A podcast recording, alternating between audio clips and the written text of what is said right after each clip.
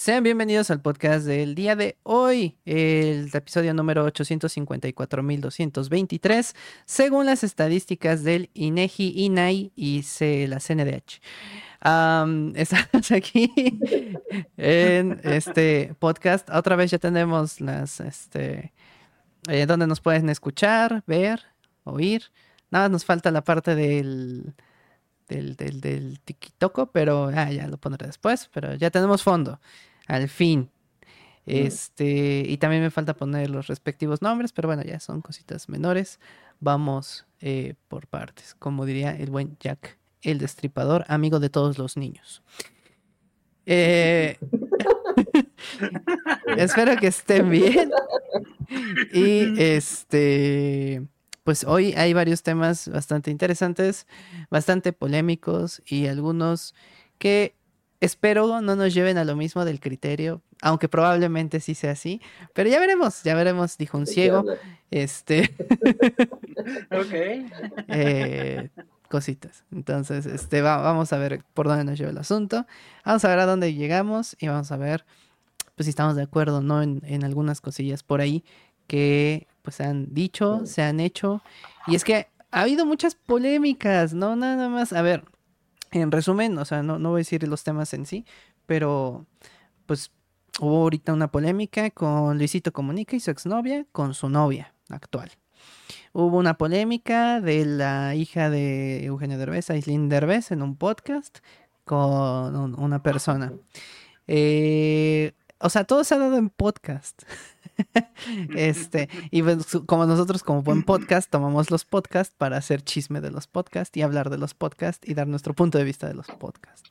Em, y, y, por ahí estuvimos hablando de Taylor Swift y no la sueltan, o sea, y no es que no la suelte la, los medios, sino que pues van saliendo cosas. Obviamente, cuando una persona se va haciendo más famosa o más mediática, eh, pues empiezan a salir cositas y entonces también, ¿no? Taylor Swift empieza a, salir en, pues en varias polémicas también. Se, ya, hablaremos en qué, pero pues poco a poco, ¿no? Y, así. Entonces, vamos a partir por el tema de Aislinn Derbez y el podcast que, que, de hecho ya les había mencionado al final del anterior, que me había enojado muchísimo. Ahorita ya estoy más tranquilo. Hija de su... No, este... no, sí, no, estaba, estaba, estaba enojado. Créeme, te vas a volver a enojar. Probablemente me vuelva a enojar, ya veremos.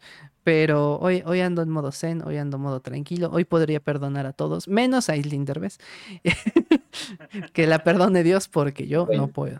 Este... ¿Qué fue lo que sucedió? Ok, ella sale, ella tiene un podcast. Em, como lo hemos dicho, eh, a veces uno se cuestiona por qué toda la gente puede tener podcast. No debería. es más, no toda la gente debería tener internet. Em, y también, eh, eh, no, en serio, sí. Ya, hablaremos después en alguna otra ocasión. Creo que también en algún momento mencioné yo que, que también no estaría yo de acuerdo en que no todos deberían tener su voto al electoral al mismo nivel. Sí, sí, sí. Sí, sí, en algún momento, sí, sí.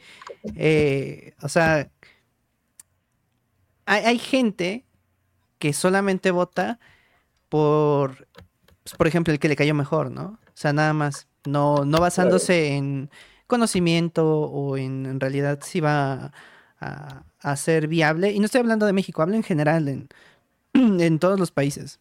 De hecho, en Estados Unidos sí se hace una práctica muy parecida a, esto que estoy diciendo, ¿no? Algunos estados en Estados Unidos tienen como que un mayor porcentaje de...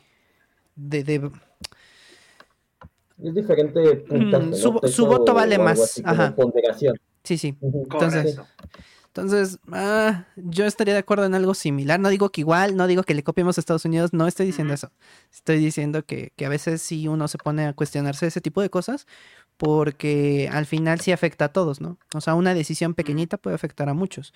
Ya lo hemos visto, o sea, incluso en las redes sociales, ¿no? Alguien que dice alguna cosa y todo el mundo le cree, que no podemos culpar al que lo dice totalmente, pero tampoco eh, pero muchas veces sí tiene que ver la, ignora- la ignorancia de la gente, ¿no? O la incredulidad de la gente, el que se crea todo.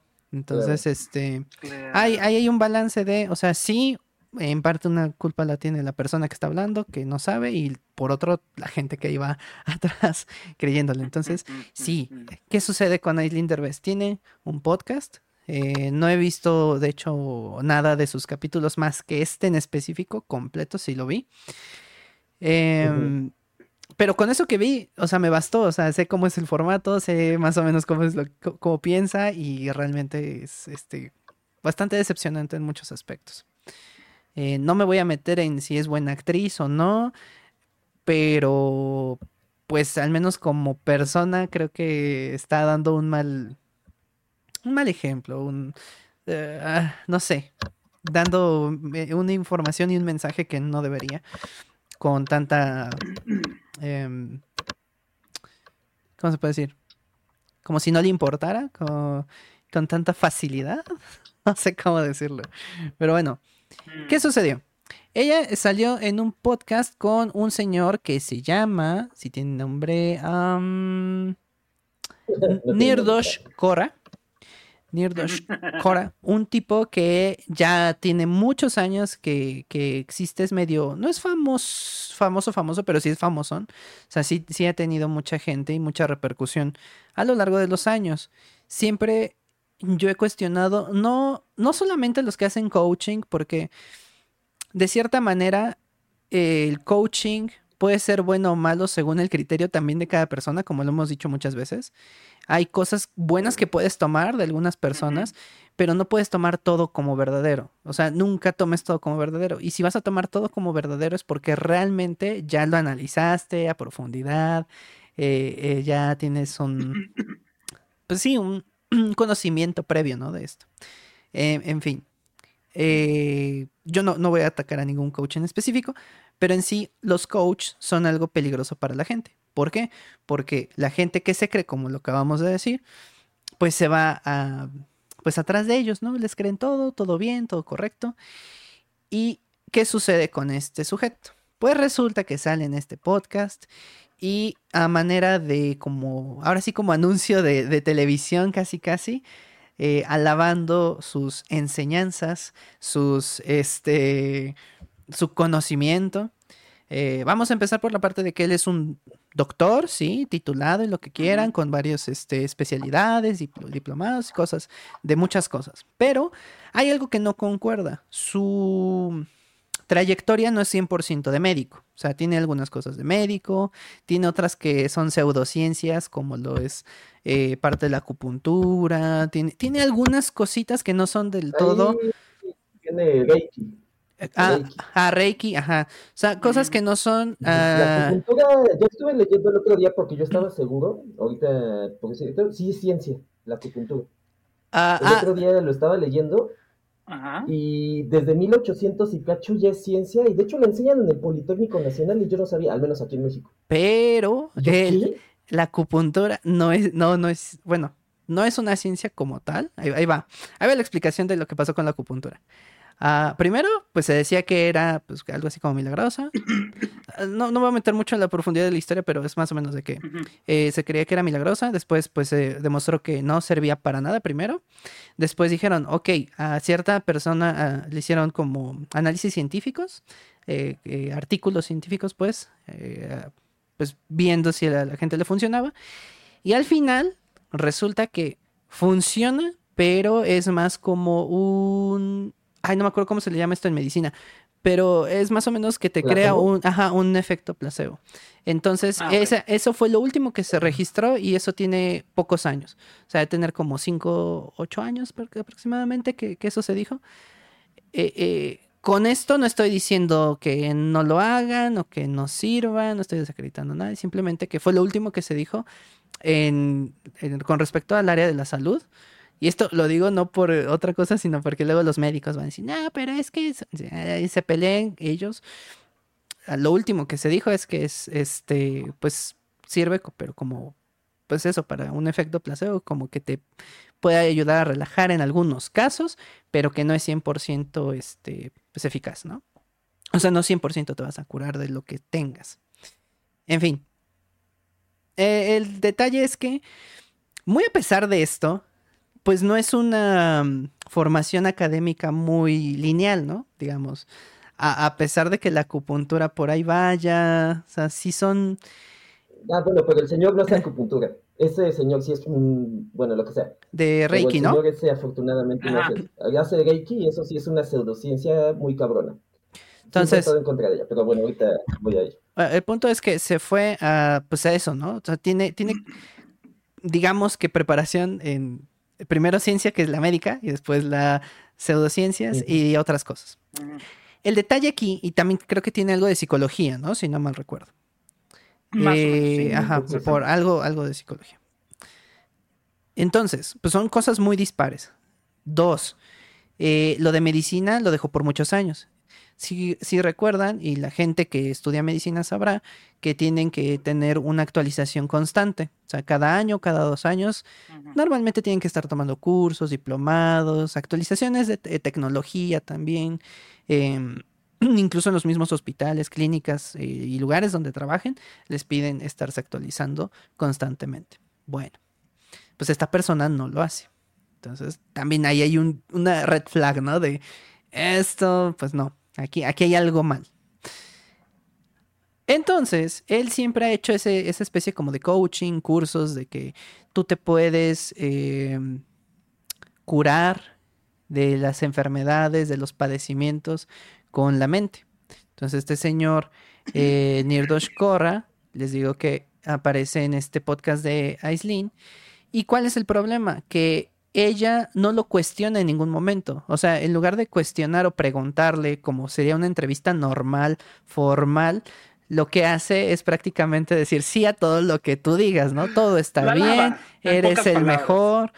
Y, Sí. y, bueno, esto es porque ella prácticamente está tomando cursos con él, porque ella está pues, prácticamente su alumna. Entonces, realmente no hay una objetividad en los comentarios de ella y obviamente en el podcast pues se sale mucho de este pues, pues, del contexto real, ¿no? De, de poder informar a la gente. Ah, lo que más me preocupó también fue lo que dije después del, del podcast y la polémica, pero antes de eso pues vamos a lo que dijo. Eh, Mm.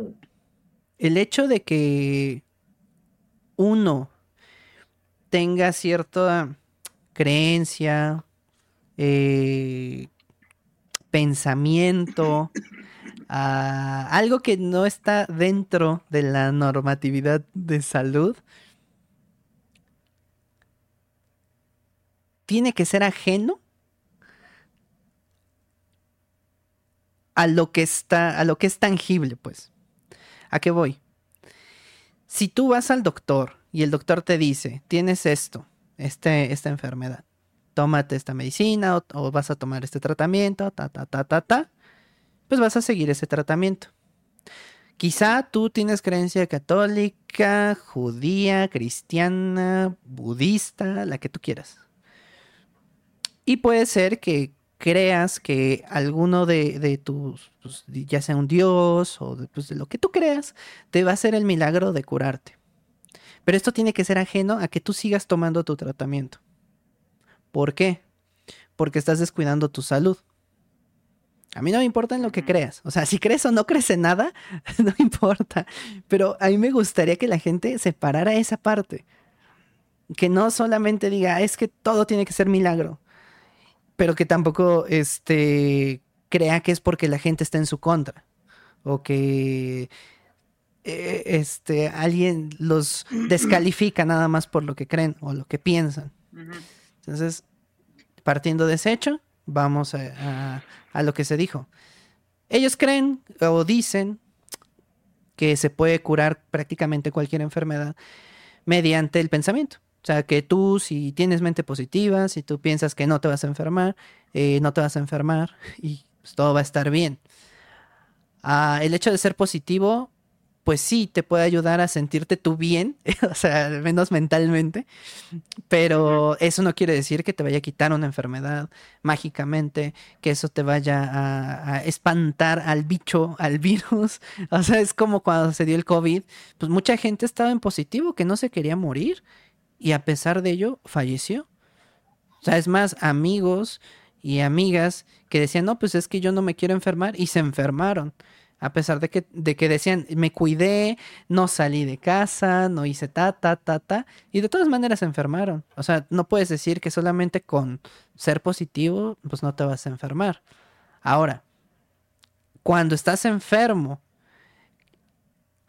una enfermedad, digamos, cáncer, sida y demás enfermedades, sí, cuando uno está deprimido y le agregas la enfermedad, pues te bajas más. ¿Por qué? Pero es porque tu sistema inmune pues está débil y tú le añades depresión y la depresión recuerden que pues sí te afecta a nivel este ¿cómo se le dice? Inmuno... inmunológico. Inmunolo Ajá, bueno, te afecta a nivel inmunológico. Entonces, pues sí, te, la enfermedad te pega más. Entonces, si tú, eh, en vez de estar eh, deprimido, pues logras estar, digamos que bien, no quiere decir que te vayas a curar, pero a lo mejor la pasas mejor o un poco mejor de lo que la pasarías si estuvieras deprimido durante la enfermedad. Y además también le permites a tu cuerpo que vaya asimilando pues, los tratamientos, lo cual cuando tú llevas un, un buen tratamiento, medicamento o lo que debas de llevar dependiendo de la enfermedad, pues es más probable que te cures, pero no es el hecho de, ah, soy feliz y entonces me voy a curar, soy feliz y se me va a quitar, o sea, no es tan así, no es, a, eso es a lo que voy, y, pero aquí ellos lo toman así. Ahora, ¿cuál es el peligro de esto? Que la gente muchas veces lo sigue.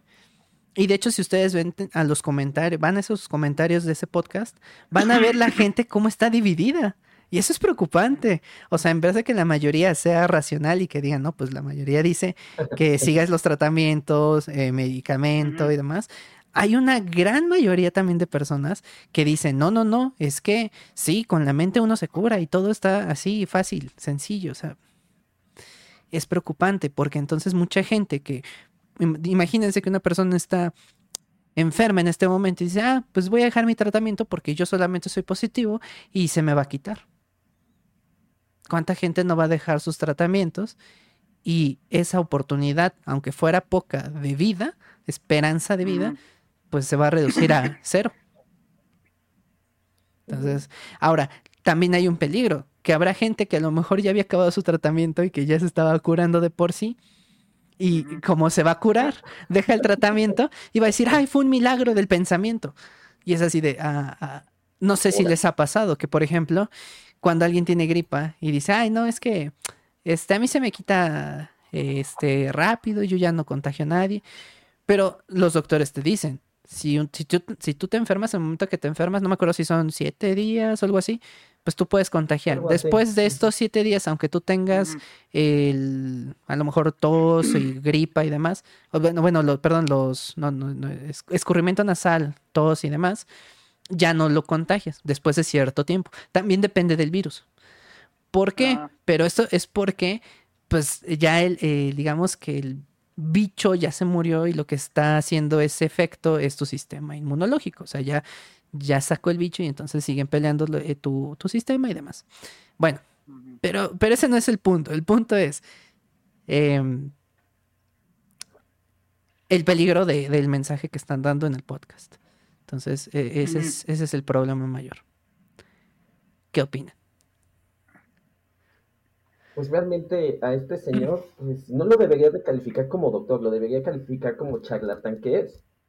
O sea, francamente, la mayoría de las cosas que dice en su mismo, en el mismo podcast de esta, de la hija de Derbez, en el mismo podcast que ella, de ella, y en algunos de sus anuncios, él combina muchos conceptos médicos reales y los empieza a tergiversar de tal manera que pues mucha gente, incluso médicos, le llegan a creer. O sea, no completo, pero le llegan a creer bastantes cosas. Una de las principales mm, cosas que decía al principio, si mal no recuerdo, era este, nosotros no sabemos de dónde salen las enfermedades. Él decía, y entonces, ¿por qué los médicos solo están atacando los síntomas? Y eso no es cierto ataca con, bueno, dice varias falacias, varias mentiras con apariencia de verdad en este, en ese podcast. Ajá. Y pues claro que se sabe, o sea, muchas de esas enfermedades sí se saben, se saben que son a veces enfermedades ¿cómo se dice? Este, autoinmunes. Eh, evidentemente, él estaba en algún momento hablando de la diabetes, de mm, algunos otros padecimientos de mayor, este, ¿cómo se dice? Ah, crónico degenerativos. Claro que se sabe que de, muchos de estos tipos se sabe de dónde salen. O sea, y no, el que esa persona, francamente, no haya puesto atención a sus clases de, ¿cómo se llama? De medicina, no sé qué materia exactamente, es otra cosa. La persona se dedicó a hacer, este, prácticamente, o sea, francamente, no creo que él quiera verse como un médico. Él ya es una persona que vende cursos y ese es el único interés prácticamente que yo veo, el interés monetario, el interés de engañar a la gente a través de sus cursos carísimos de París de 30 mil pesos y de sus consultas como de, me metí a su página, sus consultas como de 600 dólares o 300, o tal vez ya lo transformé en mi cabeza, ya no me acuerdo. Pero, o sea, o sea, son consultas ridículas. Y luego encontré, gracias a eso encontré algo interesante, gracias Wikipedia, no lo leí todo, pero exactamente lo que decía él ya existía desde el 78. Sí. Hay un señor, que no me acuerdo de dónde es, de cómo se llama, eh, que inventó la nueva medicina germánica. Y dice exactamente lo mismo que este sujeto, solo que este sujeto no le pone eso de nueva medicina germánica y le llama body algo. Porque al otro le quitaron su licencia como médico. Porque de hecho... Y lo metieron a, la cárcel, ¿no? La nueva medicina germánica mm, creo que ya falleció, no estoy seguro. Ajá, no, pero, en su momento creo que lo metieron a la cárcel. puede pasar, me suena lógico porque de hecho se puede catalogar la mayoría de sus tratamientos en, la, en el Reino en el Reino Europeo, qué pedo, en la Unión Europea este, la mayoría de sus tratamientos se pueden considerar como negligencia médica. Entonces es, o sea, es ridículo. Y sí, estoy de acuerdo que la somatización es, es una parte que puede pasar en la medicina, pero para eso generalmente te tratas con algún terapeuta psicológico. Eh, sí, la somatización existe que puede ser que que sea un trastorno que te pueda, que se parece, ¿cómo se llama cuando te pones tú solito enfermedades y si pasan, este... Somatizar. Hipocondríaco. Ajá. somatizar, pero, o sea, eso es prácticamente muchas personas lo toman como trastorno ya.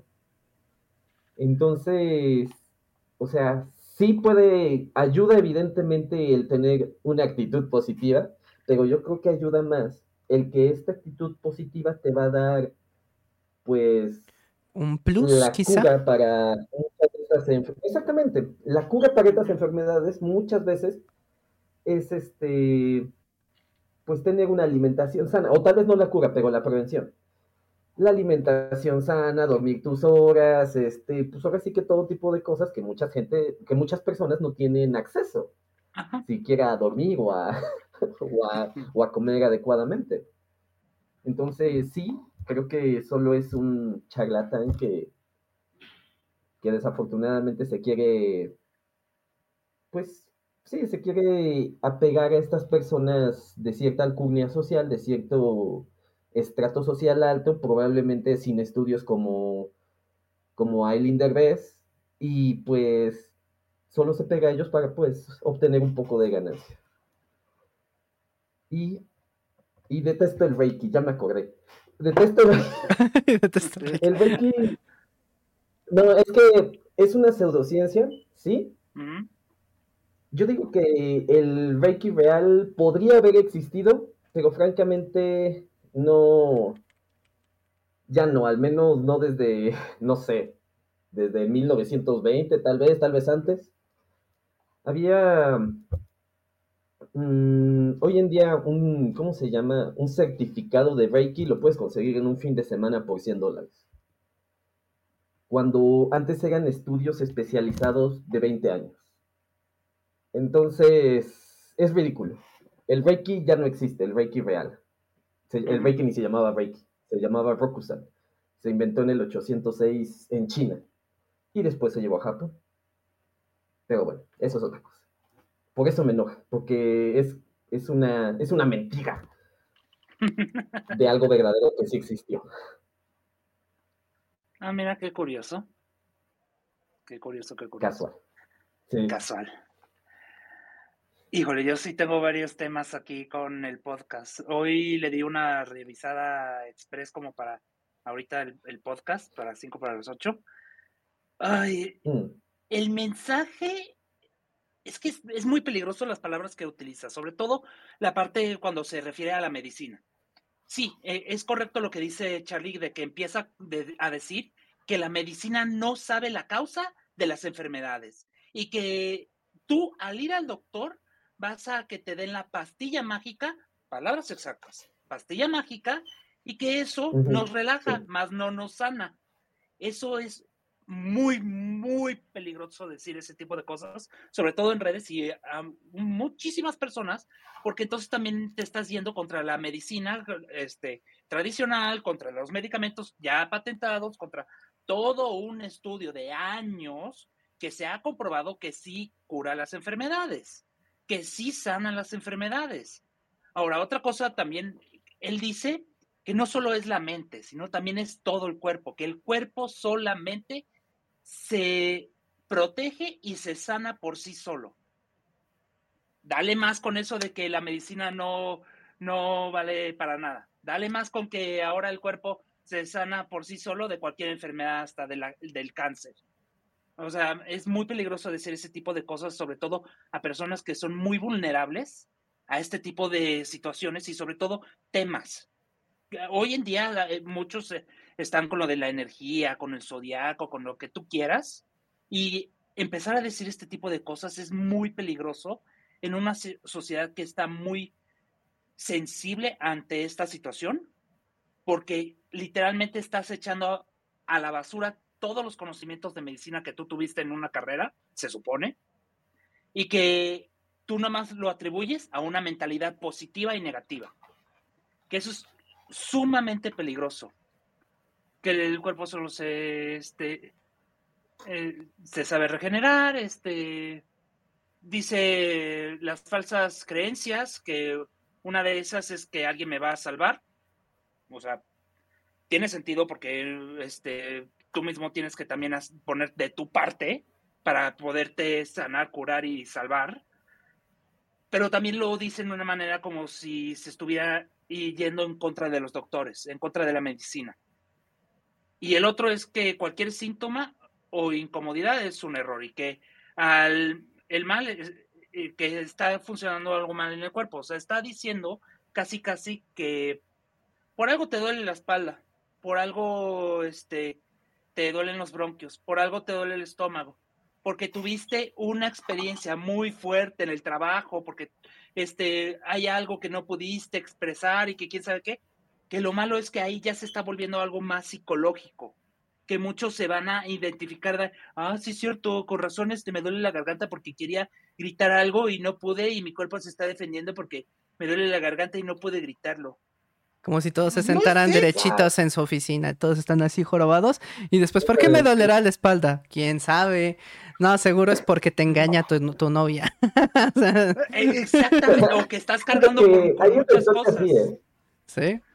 Hay una historia cagada de, esta, de esta medicina extraña que se inventaron, en la que supuestamente había un montón de, personas que este, tenían cáncer de, de testículos. Había unas cuantas personas. Y entonces, por una correlación muy baja, en la que varios de ellos se les había muerto un hijo, era por eso, porque no se, porque no lo sacaron a flor sus, em, sus emociones cuando se les murieron sus hijos. Es por eso que les dio. O sea, eh, eh, eh, es increíble lo que intentan hacer con ese tipo de, de creencias médicas extrañas, creencias médicas. O sea, evidentemente no es real, pero pues al hacer un estudio en el que sacas las la correlación entre eso, pues ya de ahí se, se explayaron y empezaron a hacer cada locura. Y justamente también tienen estos cinco principios biológicos que no tienen nada de principios biológicos, tienen cosas así como de clases de primer año de, de, medicina y pues justamente la tergiversan. Ese es el problema. Muchas veces puedes tomar algún concepto pseudo real, o de hecho, o bueno, un concepto real, y lo vas tergiversando. Y así te va creyendo la gente que pues se cree todo. Exactamente. Otro paradigma que también me, causó mucho ruido es que dice, los microorganismos, todos los microorganismos y las bacterias son nuestras amigas, que no son nuestras enemigas y que no debemos desinfectar todas las cosas. O sea, tiene sentido que no hay que exagerar en desinfectar todo lo que vayas a tocar y que realmente sí este, convivimos con microorganismos, hay microorganismos dentro de nuestro cuerpo, etcétera, etcétera, pero no puedes decir que todas y absolutamente todos los microorganismos, los virus, las bacterias y todo van a ser buenos para el cuerpo. Por eso me encanta tragar lodo todos los días. Por ejemplo, el COVID, el COVID es un... ¿Tú también? ¿Tú también? ¿Tú también? Entonces, eso e, es muy peligroso, sobre todo porque luego también este, invita, porque también decía ella, este, es que este, no tenemos que bañarnos siempre porque nos estamos quitando los microorganismos que tenemos en el cuerpo. Entonces estás incitando a que nadie se bañe, a que todo el mundo este, no tenga buena higiene y que se enferme ah, peor de lo que puede hacer. otra, otra cosa que me, este, me llamó mucho la atención es que dice que el, te enferma más el diagnóstico que la propia enfermedad. O sea, que lo que diga el médico es verdad. O sea, sí entiendo que la mente es poderosa, que, este, que tú puedes este, tratar de decir, no, no me va a doler, a ver, voy a pensar en otra cosa para que, para tratar de pensar en otra cosa. Yo lo viví este, con lo de mi este, vesícula, cuando me la quitaron. Literalmente estaba tan inflamada y estaba a punto de estallar que ellos me dijeron, ¿cómo puede ser que no te haya dolido? Del tamaño de lo que tenías y como tenías las piedras, no, no cabe en nuestra mente de que no te haya dolido como te debió haber dolido. De que en día uno debiste haber ido a urgencias. Y no, yo en mi mente no, ahorita se me pasa, este, no, este, tranquilo, este, a ver, me voy a acomodar un poquito, a ver, voy a pensar en otra cosa y se me baja poquito, pero todavía tengo el sentimiento, entonces, o sea, no porque te digan el diagnóstico, porque en el momento que me dieron el diagnóstico en urgencias, te vas a enfermar peor, no quita el hecho de que tengo piedras en la pinche vesícula. No quita el hecho de que tengo cáncer, no quita el hecho de que tengo una enfermedad y que me está pasando algo y que hay que hacer algo. No, porque, ay, si no sé el diagnóstico, pues no me enfermo. Si no sé el diagnóstico, pues no me va a pasar nada que eso es otra cosa peligrosa. Entonces estás incitando a que no vayan al doctor, ni a los chequeos, ni a nada. Luego también dice que el cáncer, las, que la medicina con el cáncer no saben qué es lo que lo causó y, y no saben cómo curarlo. Y que hay diferentes causas por el cáncer, este, que puede ser que eh, lo más seguro sea una supervivencia muy fuerte y que lleva mucho tiempo este, arraigada en el lugar, entonces por eso te dio el cáncer y el cuerpo siempre está intentando este, sanarse y, entonces por eso te da el cáncer. Wow. Ahí sí me enojé mucho porque ustedes saben, y yo creo que lo he platicado aquí, mi papá tiene cáncer, tuvo cáncer en diciembre apenas. La ciencia sí ha avanzado. La, la medicina sí ha avanzado desde antes, porque yo, este, con mi familia, sí hemos tenido este historial de cáncer. Mi tía, este, la hermana de mi papá, tuvo cáncer, sin embargo, en ese entonces no era, este, no había muchísimas cosas que hacer, este, ya tenía metástasis y le dijeron, ¿sabes qué? No podemos hacer absolutamente nada, perdón, pero ve arreglando tus cosas porque ya no hay nada que hacer. Y dicho y hecho, o sea, no, tenía, no había medicina. En eso, y, fue de intestino. Ahora, mi papá le da así en el intestino, le da en el esófago, pero en la parte cerca del estómago. Hoy en día les puedo decir que sí le está funcionando las quimios. Ya va en su tercera quimio y literalmente ya con estudios están viendo que el cáncer sí está, que sí está funcionando, que sí se está curando, que sí está bajando los tumores, que sí está bajando la enfermedad. O sea, ya la medicina ya eh, ha aumentado a tal grado que sí hay cura. Ya ha habido curas para varios cánceres. No puedes decir que todos los cánceres no tienen cura y entonces, ay, sí, este, como no tienen cura, tu mente, tu cuerpo, tú tienes que salir adelante y este, toma tus energías y así este, te curarás por sí solo. Por supuesto que no. Por supuesto que no. Y claro que la medicina sabe de lo que lo causa. Un ejemplo muy clave, ahorita lo del esófago de mi papá. Mi papá siempre ha sufrido mucho de acidez toda su vida. Entonces, este, al tener muchísimo ácido en el esófago, eh, justo donde se une por el estómago, este, se produjo el cáncer al tratar de cambiar las células para poder proteger al cuerpo de el ácido, porque el esófago mm. no está para este, soportar el ácido gástrico. Entonces, de ahí, eso fue lo que causó el cáncer. No me puedes decir que no, la medicina no sabe lo que causó y de que no hay cura, pues ahorita mi papá ya va en la tercera quimio y ya va adelante. Y hay otros que también me están yendo adelante. O sea, no me puedes decir que no. Es como dice Cris, te tienes que informar, te tienes que capacitar día con día, saber qué es lo nuevo de la medicina, que hay nuevas tecnologías, que hay nueva medicina, que hay nuevas enfermedades y hay y cuál es su cura, etcétera. Tienes que informarte más y más en la salud porque si no estás informado, realmente estás siendo negligente como médico, para ti y para tus pacientes. Y peor, si lo estás haciendo en un podcast abierto a todo el mundo y yendo contra la medicina a ese grado como lo estás diciendo, porque no lo van a tomar este, tus palabras como si fueran eh, poquito, lo van a tomar al extremismo de decir la medicina es basura. Y lo peor es que luego se contradice, porque luego dice, no, es que luego ah, la medicina me ha salvado la vida y ha habido algunos este, ramos de la medicina que sí funcionan y que sí me han salvado la vida y yo estuve a punto de morirme y la medicina me ayudó.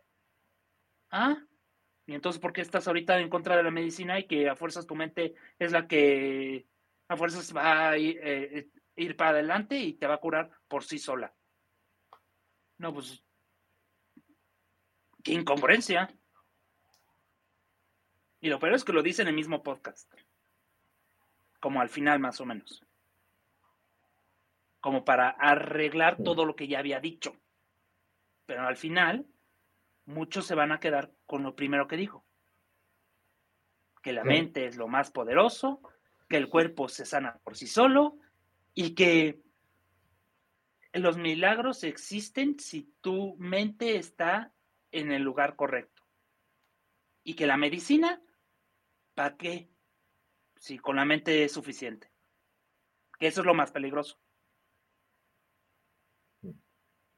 Mm, pues a mí me recuerda mucho a, los antivacunas ahora que fue la etapa del COVID y demás. este, que es que sí, eh, que la gente decía que no se, que no se vacunaran, que todo estaba planificado para que murieran, que según en, pues, la vacuna traía la enfermedad y que ahí te la ponían.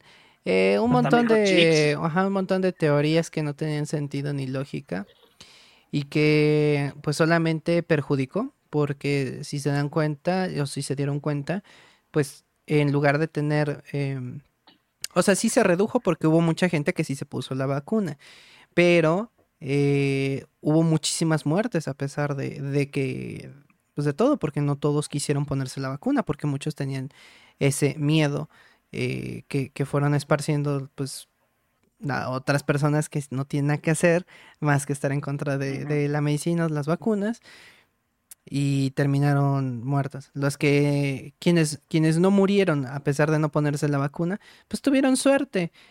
¿qué es lo, qué es lo malo de que no hayan muerto? O sea, no, no, es, no, es que, no es que yo quisiera que se murieran, pero lo malo de que no murieran es que dijeron, es que ah, pues ya ven, este, yo, yo, tu, yo no me vacuné y no me pasó nada. Y entonces ya con eso lo dan como algo real, algo hecho, que así fue. Y el problema de eso es que siguen esparciendo un mensaje que pues no debe ser. Ah, aquí, pues sí, las personas deben de darse cuenta de quién te está, pues no es quién te está hablando con la verdad o quién con la mentira, pero que tú mismo digas, a ver, esto es para mi salud y qué voy a hacer para mi salud. No, no simplemente creer palabras que te digan de ánimo, tú puedes. Recordarán cuando hacen mucho esos chistes, ¿no? De, de, del psicólogo, ¿no? estoy deprimido y que te, que te dice el amigo, ánimo, o tú puedes, eh, o, no estés triste, ¿no? Es, así eh, es más o menos lo mismo, no es así como que em, ah, estoy enfermo, tengo pues X enfermedad, diabetes, cáncer, lo que sea, y que te digan, este, pues ya nada más ponte feliz y ya se te quita, eh, esa, esa parte de de entender el, pues todo, todo el panorama completo, qué es lo que te ayuda, qué es lo que te aporta. Y ojo, no estoy diciendo con esto de que, ay, te la pases triste con tu enfermedad, no, al contrario, o sea, sí está bien que tengas una mente en positivo, pero que sea un complemento de... Ahorita ya me acordé de la parte de la acupuntura, por ejemplo, es eh, una terapia eh, homeopática. ¿Qué quiere decir? que es básicamente, eh, bueno, ya, está catalogada como una terapia homeopática por parte de la, no, sé qué, de la salud, supongo que la OMS, la Organización Mundial de la Salud. Eh, ¿Qué quiere decir esto? Que si bien no está como una ciencia, está aceptada como un complemento de terapia. ¿Qué quiere decir? Que pues a lo mejor no te cura al 100%, pero lo puedes tomar como una aparte de. O sea, estás tomando tu terapia, tu medicina o lo que sea, dependiendo del padecimiento que tengas, y aparte puedes tomar acupuntura. Esto, pues, ya es algo así como que, ah, bueno, pues te ayuda en algo, pero no es el 100%. O sea, no nada más voy a decir, ah, sí, voy a hacerme acupuntura y ya con eso se me va a quitar X enfermedad. Pues no, es, es un extra. ¿Por qué? Porque probablemente todavía se estén estudiando algunos factores, probablemente todavía no esté al 100% eh, comprobadas muchas cosas. Claro, recordemos que, también eh, no lo sabemos todo, que hay cosas que vamos también eh, aprendiendo a, través de los años, pero esto no quiere decir que cualquier cosa que diga una persona random en internet pues es, no, es 100% cierta o 100% correcta. Entonces sí, Igual, o sea, no crean que nada más ir por ir a acupuntura ya se te quitó el cáncer o la diabetes o X enfermedad, porque antes así se hacía, antes así se hacía y la gente creía. la anemia decían que se quitaba con acupuntura y yo tenía amigas y amigos que iban a eso y no, o sea, ni siquiera les ayudaba un poquito, les ayudaba a relajarse un poco, pero no a, no les ayudaba nada de la enfermedad en sí. O sea, al final sí tiene ese efecto homeopático, o sea, ese efecto placebo de que pues te pueda aportar a que tu mente esté bien para que, aparte de eso, tomando tu tratamiento de, X enfermedad que tengas, sea un complemento de y tú puedas pues salir adelante de esa enfermedad o padecimiento. Fíjate que en ese tipo de padecimientos sí creo que la acupuntura no tiene sentido, francamente. En donde tiene más sentido y donde he visto resultados como en personas que conozco, es generalmente en lesiones físicas generalmente se hacen como microoperaciones, a eso se le llama acutomo, que es como una expansión de la acupuntura. Y generalmente lo que hacen es como te pican justamente en tendones específicos para destensar. Entonces, yo solo lo veía para terapia física, pero nunca había escuchado que la gente fuera tan ridícula como para utilizarlo en diabetes o en, ¿cómo se llama? Este, Ah, y eso que le falta el hierro que acabas de decir, anemia. Anemia. Ahí sí se me hace ridículo. Anemia. O sea, se me hace ridículo que a alguien se le hubiera ocurrido eso. Wow. De hecho, había clínicas completas de, de, acupuntura hace unos años, aquí en, la Ciudad de México, en Puebla, y te decían que te podían, pues prácticamente, no curar, pero sí te, o sea, te daban a entender que con eso se te quitaba casi cualquier enfermedad de ese estilo. y era de... Pues de hecho, para la acupuntura sí existen cédulas reales y no ficticias, que también hay ficticias y son malitas. O sea, sí, existen células reales, pero alguien real no te daría como para ese tipo de enfermedades. ahí sí es ridículo. Y eh, por, eso a lo que voy, de todas maneras, eh, sigue siendo homeopática, que quiere decir que pues no está avalada al 100% como un tratamiento 100% este, curativo, sino es como un complemento de, o sea, ok, tienes tu terapia física eh, de, o fisioterapéutica y aparte puedes tomar la acupuntura, pero es un extra. Y yo creo que está bien, así, poco a poco. Y si al final se demuestra que tiene algo más allá que, que aportar, pues que vaya entrando. Pero sí, no me parece que de repente digan, esto funciona y al 100% y ya se te quitó. O sea, es peligroso. ¿Qué tal, ¿Qué tal si atenta contra tu vida? No sabes. Incluso la, acupuntura, gente que no sabía hacerla, también atentaba con la vida de las personas. Los que medio sabían y que nada más iban y eran charlatanes y terminabas o más lastimado o, muerto o algo peor. Este, entonces, sí, sí es. Yo creo que así está bien. Que vaya entrando poco a poco a pues algo que se va comprobando, pero no algo que no estás ni, o sea, para nada comprobado y que quieras descartar cientos de años o miles de años de estudio o, de descubrimiento de un día para otro. O sea, eso no se puede, está mal.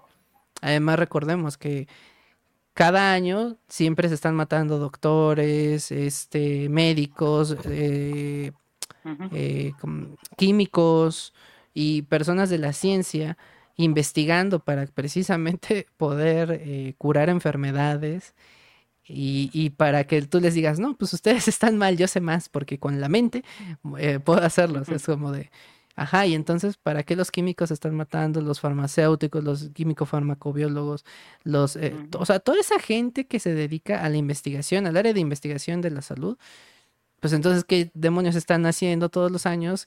Cada año eh, revisando artículos nuevos o, perdón, haciendo artículos nuevos o revisando artículos previos que a lo mejor pueden mejorar los tratamientos, mejorar los medicamentos para que tú, para que llegue un tipo ahí eh, random en internet y que te diga, no, no, no, es que eso no sirve y con la mente pues todo lo puedes curar.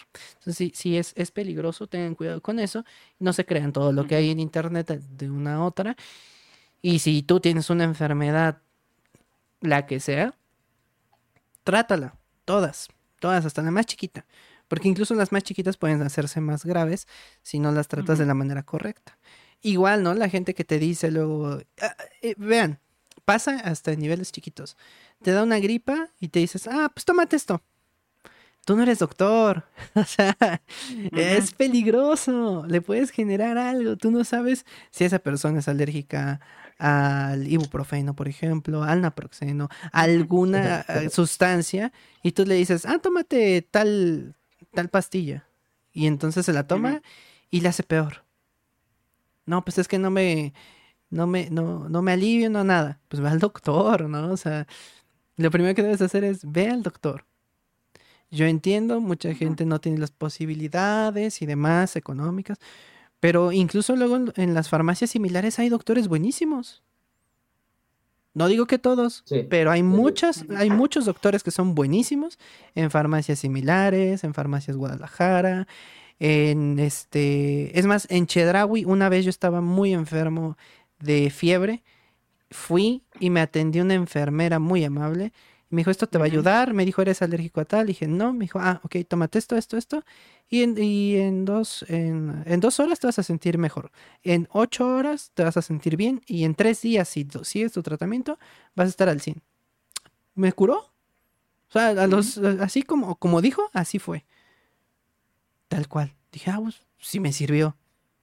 Y ojo, no me dio consulta, pero sí vio cómo estaba, me preguntó mi, padecimiento y, me dio el, remedio.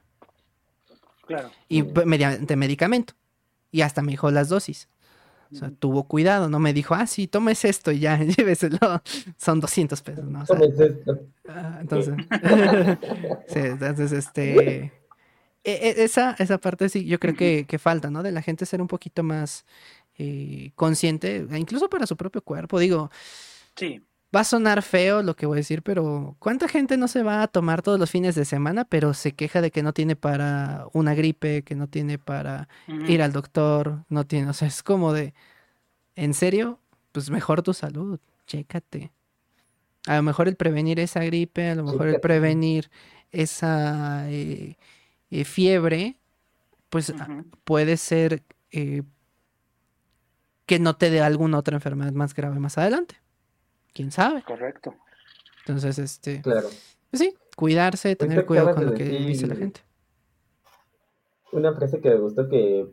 No me acuerdo si la dijiste exactamente así, pero sé consciente de tu cuerpo. O sea, mm. no sabes cuántas personas he conocido que los veo y yo dije, no mames, no sabes ni caminar, por eso te duele la rodilla. Ajá, cierto. Es algo así, así de sencillo.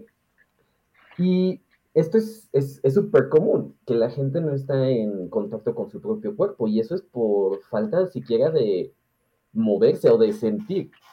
He conocido muchas personas que pues hacen, hacen actividades y pues yo les digo, ¿no te duele?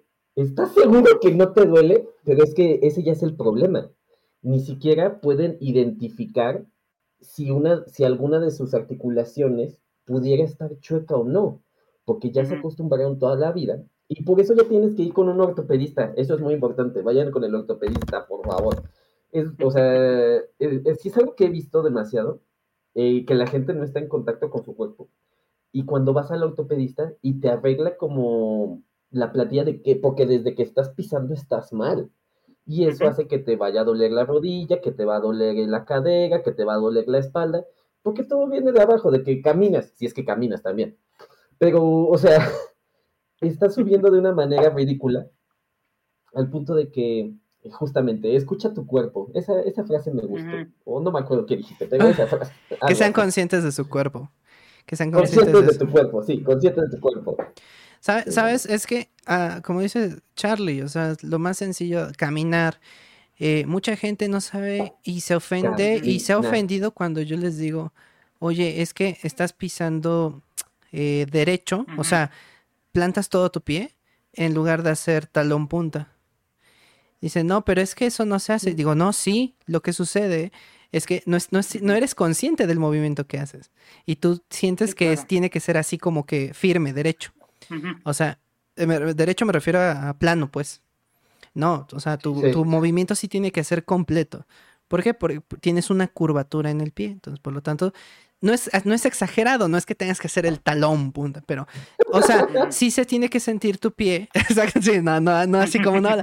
Pero sí tienes que sentir que cuando caminas, pisa primero el talón y luego la punta. Ahora, partiendo de eso y después, pues los pies, ¿no? Que luego son, unos pues abren los pies. Es que así camino, pinche gente que dice que es que así soy, es que, es que tienes que intentar, tienes que intentar hacerlo bien por ti. Sí, habrá gente que tendrá alguna deformidad y que por lo tanto, sí, eh, hay, hay excepciones, pero no estoy hablando de ti, excepción del 1%, del 2%, estoy hablando de mayoría de gente que está bien físicamente, digamos, eh, y, que a pesar de eso, pues pisa mal y es como de, ah, tienen que entender que hasta eso es importante. También lo de ponerse derechos, porque a veces están muy curvos y al ratito se, quejan, ay, es que mi espalda, pues sí, pues te acuestas mal o te sientas mal, ah, incluso para dormir. sí, sí, para, para, para dormir, la gente no sabe dormir o sea, suena feo, pero gente que no sabe dormir. Es como de... Y luego dicen, no, pues es que dormí, pero no descansé. Ah, pues entonces no sabes dormir, no, no sabes dormir. No sabes qué posición es la correcta. No es que a mí me gusta dormir así. Sí, no es que te guste o no te guste. Es que te hace mejor. Y después te va a gustar. Después te va a gustar más el haberlo hecho bien porque te vas, te vas a sentir tú bien contigo mismo.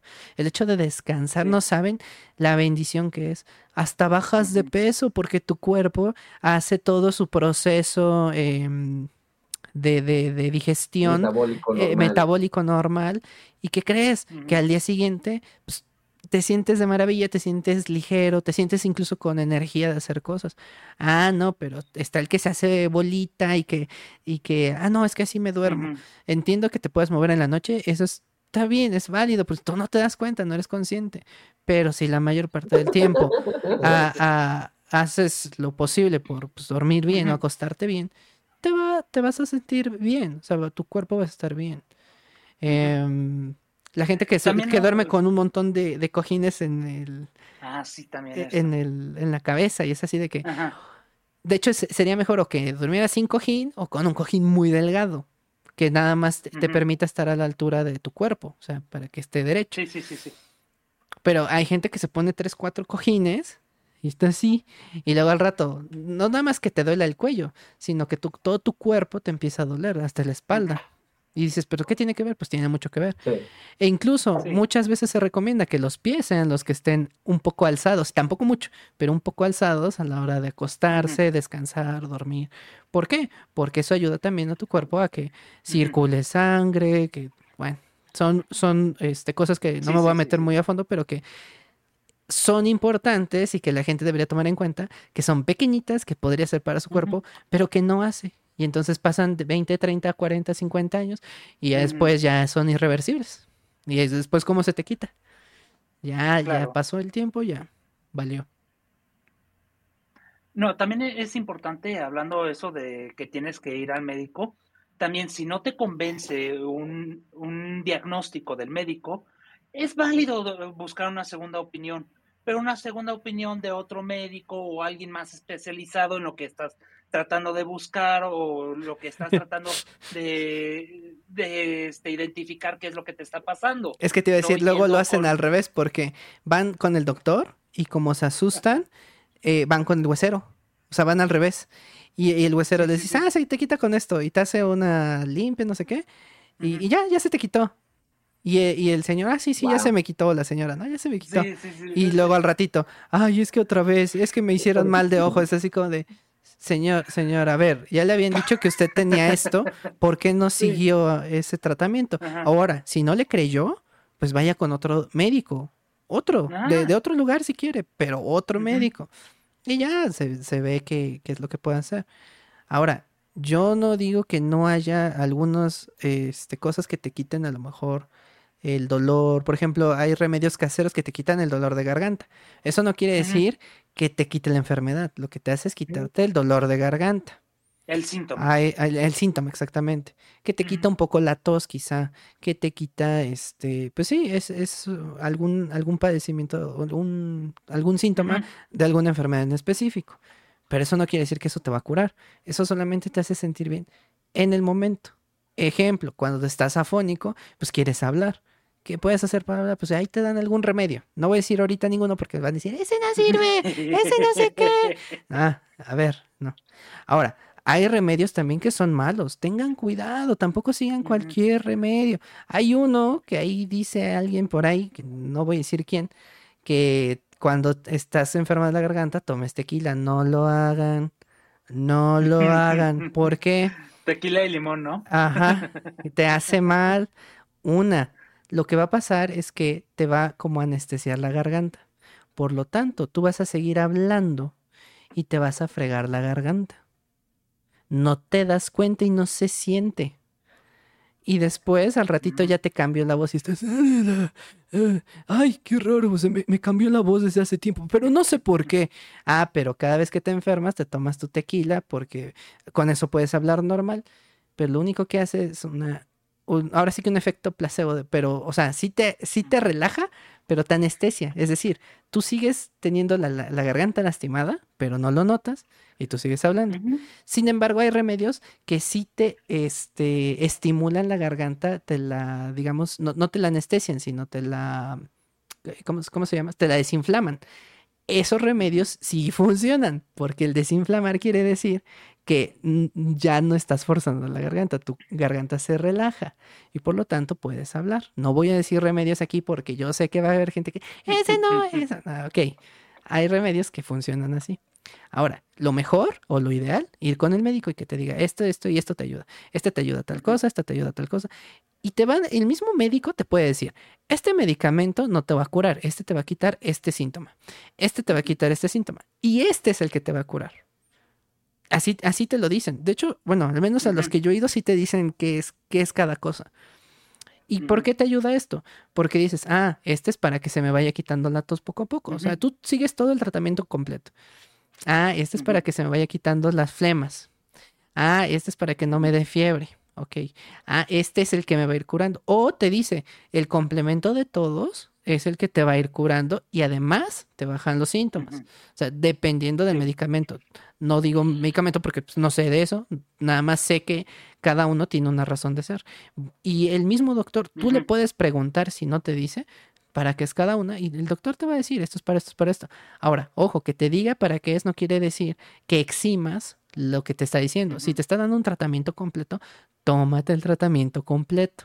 Porque también hay gente, ah, este es para la tos. Y nada más se toma el de la tos porque es lo que le está molestando. Pero no se preocupa ni por el de el que le bajaría la temperatura o porque le baja la fiebre. Es que ya no tengo fiebre. Ah, chi. Te están diciendo que tres días, te están diciendo que cada ocho horas, tómate los tres fregados días, las ocho horas. No porque ya te sientas bien, eh, digas, no, ya, hasta ahí. O, o, nada más te tomas el, el, que es el padecimiento que más te molesta. No hagan eso. Por algo te mandan todos los medicamentos. No es por fregarte. O sea, al contrario, es porque te quieren ayudar a quitarte ese padecimiento. Y háganlo bien. También otra cosa, si no te está funcionando el medicamento, es bueno hablarle al doctor y lo más seguro es que el doctor te va a decir, ah, pues eh, te, di una que no te va a hacer tantos síntomas, este, te va a curar, pero no te va a dar tantos eh, consecuencias, a lo mejor te va a servir uno más fuerte, que es este, cómpralo y este, este te va a servir igual o mejor y si no está funcionando. Que eh, muchos no hacemos eso, nos quedamos también con lo que lo primero que dice el doctor. Ah, también sí. Sí, sí. Y el doctor hasta lo dice, si te sigues sintiendo mal, márcame. Si te sigues sintiendo así, si todavía no te baja la temperatura, márcame, avísame, porque de seguro tiene algo más que te puede dar. Sí. Sí, ah, también recuerda, no, el doctor no te va a dar lo más fuerte, rápido, no siempre. A veces sí, depende cómo te vea. O sea, si te ve muy mal, obviamente a lo mejor sí te da algo más fuerte pero la idea es que no te va a dar algo tan fuerte porque te puede afectar al cuerpo. Si ve que lo primero ya no funcionó y que ya te eh, aumentó, pues te va a mandar algo más fuerte. ¿Por qué? Porque pues, ya hay que atacar la enfermedad con algo un poquito más agresivo. Pero ya con la, ya con la, con el conocimiento él de que va porque lo necesitas y no desde un principio, ah, sí, ten esto que es agresivo contra tu hígado y mátate tu hígado porque también recuerden que hay, hay medicamentos que no, es necesario que tomes algo tan fuerte, poquito a poquito y se te quita. Entonces, sí, sí, eso es este importante, que, no se queden con lo primero, pero tampoco este den por hecho que, está mal o o hagan lo que ustedes les dé su, santa voluntad, porque por algo les están diciendo que, hagan las cosas de una manera, ¿no? Y recuerden, cada cuerpo es diferente. No porque a ti te funcionó, no porque a ti te funcionó, le va a funcionar a la tía Chonita, no porque a ti te funcionó, le va a, funcionar a Juan Perengano. Tengan cuidado también con eso. O sea, sí, a lo mejor una medicina que te dijo el doctor, ah, esta ya te ayuda a la temperatura, a la fiebre, porque tal, tal, tal y coincide con algo, pues a lo mejor se lo puedes decir, oye, esta te va a ayudar al síntoma. Pero eso no exime o no quita el hecho de que la otra persona deba de ir con el médico y decir, ah, pues mire, me tomé esto. Y a lo mejor el médico te puede decir, ah, sí, está bien, siga con ese, pues dos días, tres días. Pero ojo, eso no quiere decir que te quedes con eso quiere decir que pues, a lo mejor te ayuda el síntoma en ese momento porque ya estabas muy mal y pues, no te daba tiempo de ir al doctor tan rápido. Pues, y ahorita nada más te lo tomaste así como que, que digo, está mal, pero no está tan mal como el automedicarte y, quedarte así con nada, o ir al doctor y, eso, ¿no? De darlo por, por hecho, o darle un mal consejo a otra persona, que no le va lo que te fue a ti, o sea, lo que te fue bien a ti. Lo que te hizo bien a ti, perdón. Ahorita que eh, dijiste remedios, me acordé de un remedio. Bueno, me acordé más bien de un pueblo allá en Yucatán. No me acuerdo exactamente dónde. Y ellos decían específicamente que la diabetes existía por los malos pensamientos. Y entonces. Ah, mira. Ya sé. No, no, no, espera, espera, espera. O sea, todavía no termina el, el, No, no, no, no. Aparte de eso, ellos glorificaban la Coca-Cola. Entonces, sí soy. cualquier persona, cualquier persona que vende Coca-Cola en ese pueblo es como hablar con el doctor del pueblo. Y es súper común. Hay unas como chamanes, unas mujeres chamanes, que te hacen, te hacen así, te toman la coca y te limpian con una coca. Con una Coca-Cola de vidrio tiene que hacer. Ah. Y, y te limpian y entonces luego toman un sorbo de coca y te lo escupen, más o menos así como las limpias que pudieran hacer aquí en el mercado de Jamaica, pero con Coca-Cola. O sea, no manches. Luego les paso ese video porque se me hizo muy gracioso. Pero eh, eh, lo principal, la diabetes es a causa de los malos pensamientos. Me recordó eso de hace ratito. Y ese es su remedio. Ese tipo de, de hechizos con Coca-Cola. Funciona, me lo dijo el primo de un amigo del hermano de mi tío. Pues quién sabe cuántas generaciones llevan haciendo eso, es ridículo. Y la mayoría del pueblo tiene diabetes. O sea. Ah, pero ya me acordé por qué la mayoría del pueblo tiene diabetes. Porque el agua no llega, o sea, no tienen acceso a agua normal. Pero la Coca-Cola sí. La Coca-Cola sí llega al pueblo, pero el agua potable no. Mm. Increíble.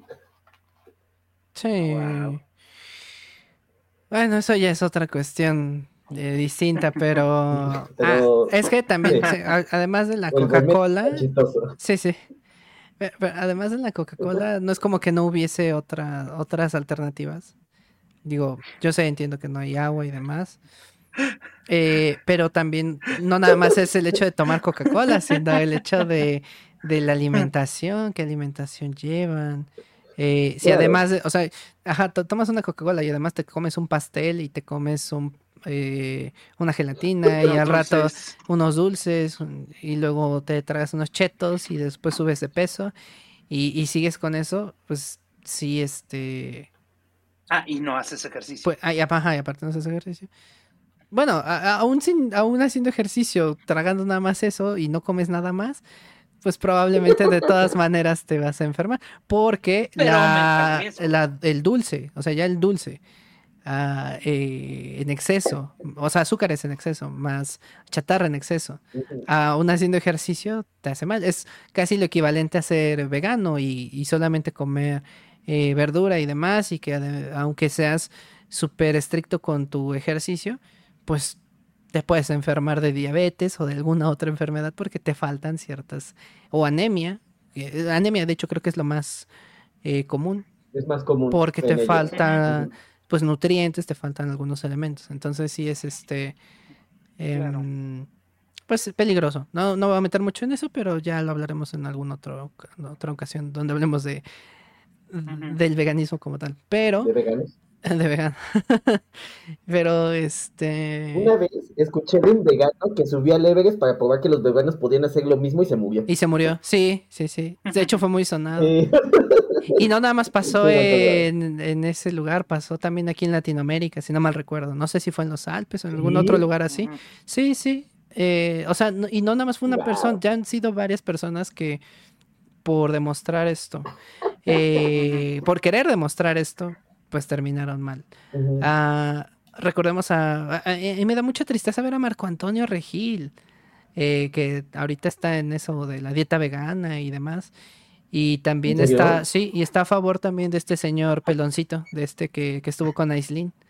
Em, ah, pues, este doctor también eh, dijo que era vegano y que quién sabe qué, y, en todo eso también. Y si ustedes ven a Marco Antonio Regil hoy, está muy delgado, demacrado. O sea, no, no es que esté delgado y ya, no, está delgado, demacrado. O sea, como si estuviera transparente. Que es algo, ahora sí que un, un factor en común de muchos veganos que empiezan a hacerse como, como grises, como que su piel se empieza a hacer gris, como sin color. Entonces, este, esto le está pasando a él, se ve como chupado. Y pues quién sabe, en una de esas se, nos muere muy joven. Y digo muy joven porque pues todavía no está viejito. o sea, no, exactamente viejo. No, o sea, aún si muriera con 60 años se vería muy joven para haberse muerto, porque pues, es una persona que, digamos, se le catalogaba como una persona sana. Ahora, ya con, pues, con esto del veganismo y como se ve, pues no se ve, no se ve sano. ahorita, ahorita ya no tiene una apariencia, sana. Entonces sí es este, sí, pues preocupa mucho. Y, y eso. Pues gente, no, no se dejen llevar por ese tipo de cosas no, no tan al extremo. Recuerden que mucho, como dice Jackie Chan, mucho de todo no es bueno, ¿no? Eh, ¿cómo, ¿Cómo decía? ¿Cómo era la frase en chino? Ah, mm, todo en exceso es malo. No, no, no, pero, o sea, ah, sí, sí, ah. es, es, mucho de, de todo. Algo así, no me acuerdo. Jibufa. Ah, es algo de. Sí, sí acaba en fa y es wu, algo bufa. Mucho de algo no es bueno, ¿no? Ajá. Wuji.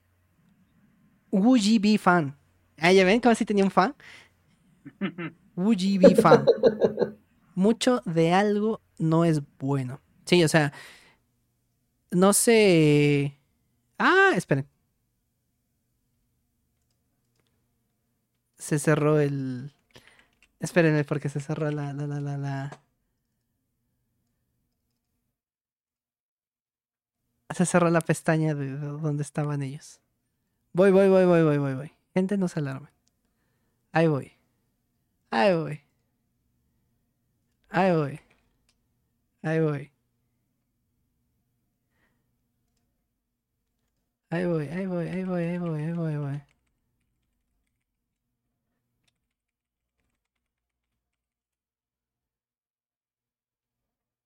Voy.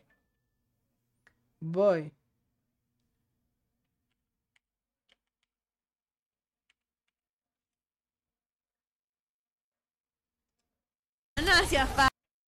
Voy. Voy.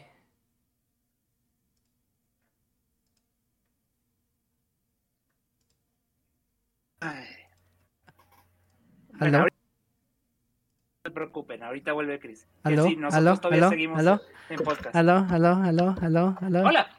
Hola, aló, aló, aló, ¿Qué?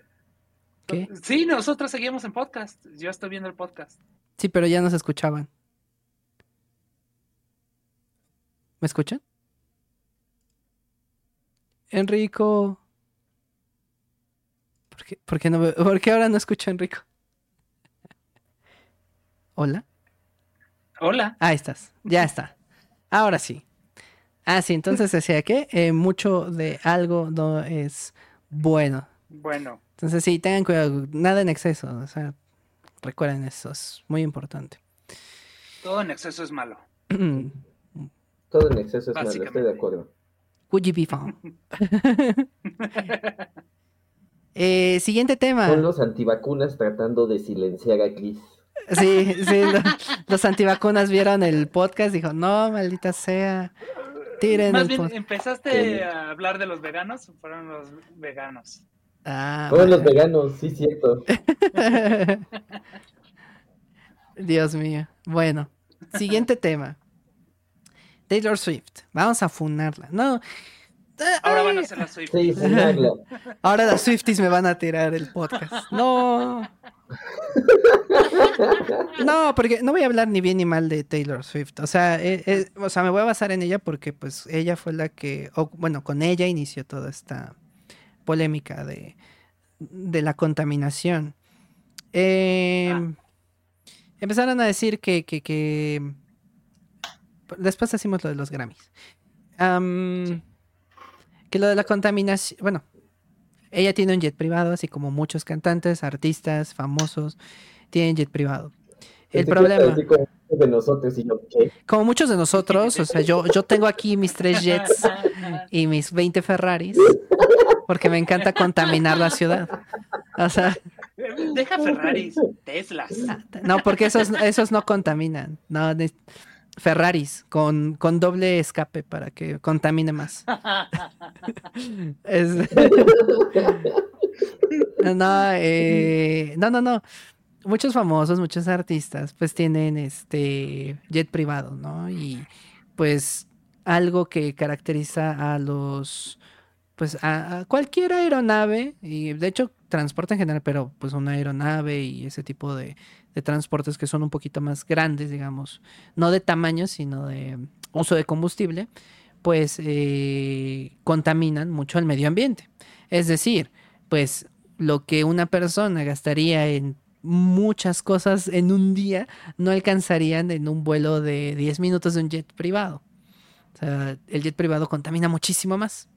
Ahora, em, ¿qué sucedió?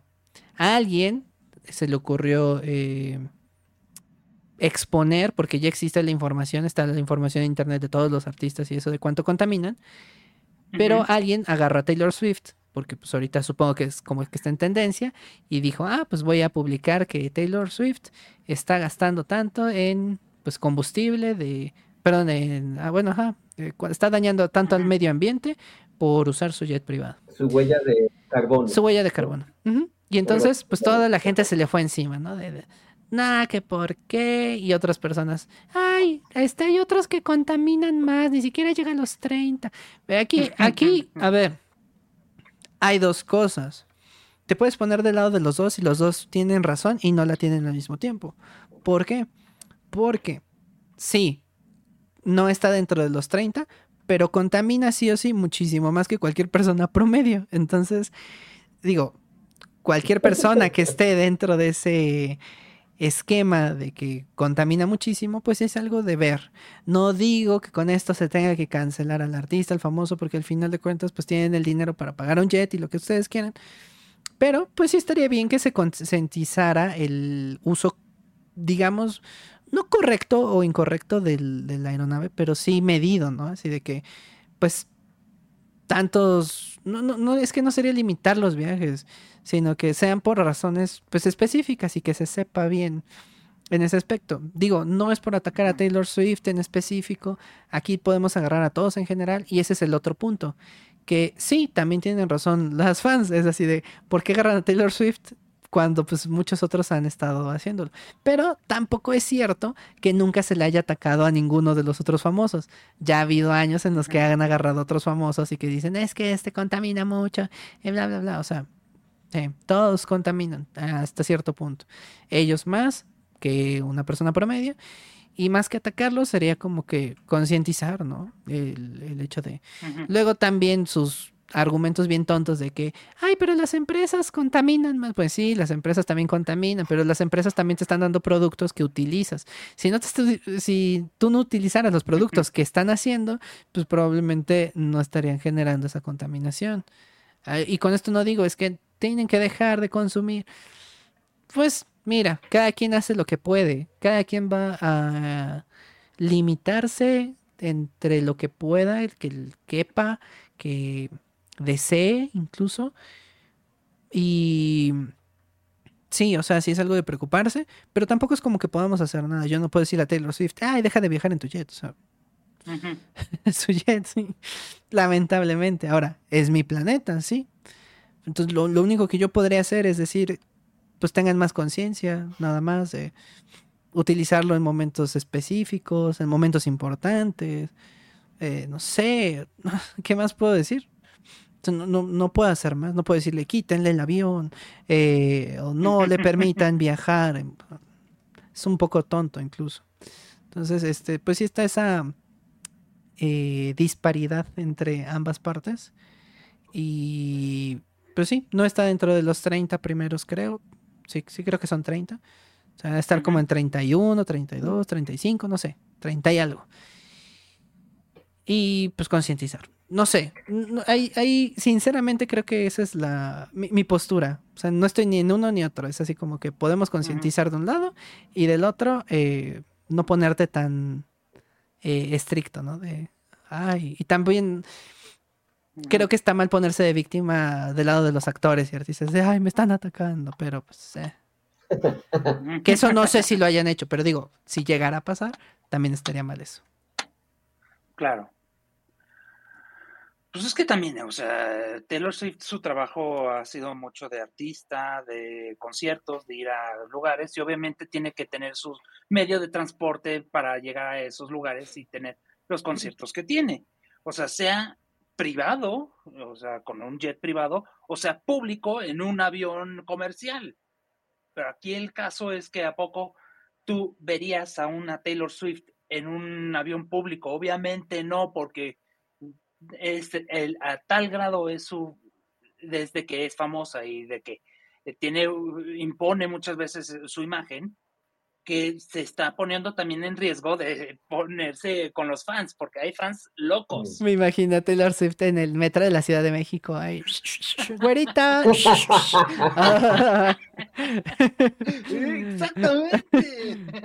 Entonces, de todos modos, si Taylor Swift tiene que viajar, de todos modos va a dejar su, este, su contaminación sea en un avión comercial o sea en su avión privado de todos modos sigue haciendo lo que todo mundo también hace, porque uno que también usa el avión también este, contamina. Tampoco sean tontos, no se hagan tontos. O si voy en mi coche o si uso el transporte público o, algo, claro que contamina y lo consumo. Pero ese es el problema, o sea, también uno obviamente se está este, agarrando de la fama de Taylor Swift para llegar a más gente y ser famoso, como también este, se está agarrando de la cosa más estúpida, como es algo esencial por el trabajo y por el tipo de trabajo de Taylor Swift, que ella tiene que hacer este tipo de viajes y ese tipo de cosas porque ella este, hace muchos conciertos a nivel internacional. Entonces, ni modo que le limites y ahora que diga pues que no vaya al concierto de Japón o que no vaya al concierto de México, o no vaya al concierto de, en Europa. O es más, en el propio Estados Unidos. Claro. Ah, aquí, lo podrías, pues lo podrías voltear fácilmente, diciendo así algo como de, a ver, si tú tuvieras el dinero que tiene Taylor Swift o cualquier otro famoso, pues no tendrías tu propio jet privado y no te hagas tonto, probablemente también lo usarías. E incluso para tonterías, probablemente. Para, pero es estupidez. Ah, sí, para, Entonces, como de. Ah, sí. Ahora sí, Charlie. Lo chistoso es que, por ejemplo, de repente. Mm, o sea, sacaron las cifras y pues hay personas que en toda su vida no van a causar ni la mancha de carbono que ella va a hacer en un vuelo. Eso, eso es una realidad. Pero también es una realidad el hecho de que utilizar un jet para un vuelo de 15 minutos a mucha gente se le hizo exagerado. Y quizás un jet para un, bueno, quizás si quisiera ser, no sé, este, ambiente friendly o como sea que se le pudiera llamar, desafortunadamente tendría que buscar otro medio de transporte para que un jet en 15 minutos sea, que no tengo idea qué, qué medio de transporte podría compararse con eso. Eso es lo difícil, que muchas veces una persona tiene que, que estar a, niveles completamente ridículos, o sea, lo del viaje de Japón a Estados Unidos, pues es viable, o sea, las horas están bien, justamente es un viaje largo, es un viaje que no importa si lo hace ella o lo hace cualquier otra persona, lo hace justamente cualquier otra persona. Cualquier otra persona va a contaminar de esa manera. Pero creo que la mayor queja que vi era que hizo un viaje extravagantemente corto en un jet. Mm. Esa es como la queja.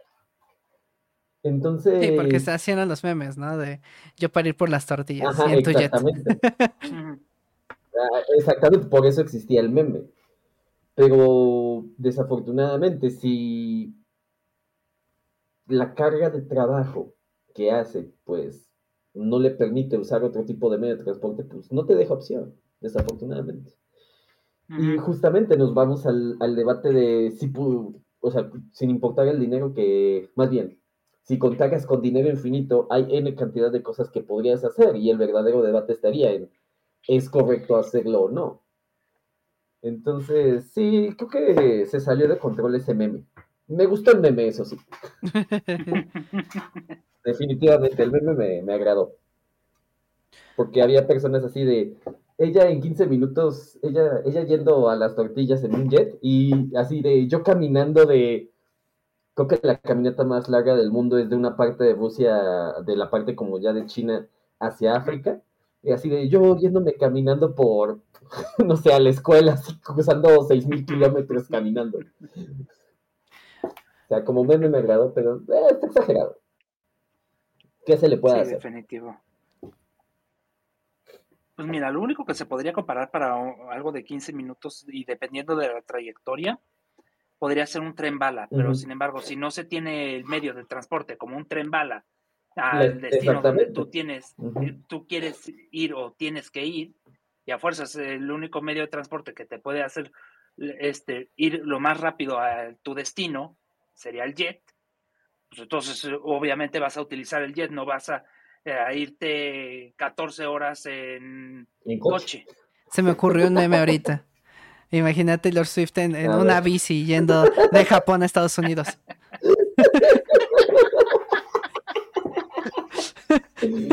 Jalo. No soy Swifty, pero jalo a, la caminata. Para quedar bien con, para quedar bien con sus fans. Bien, eh, Taylor Swift eco-friendly en su bici.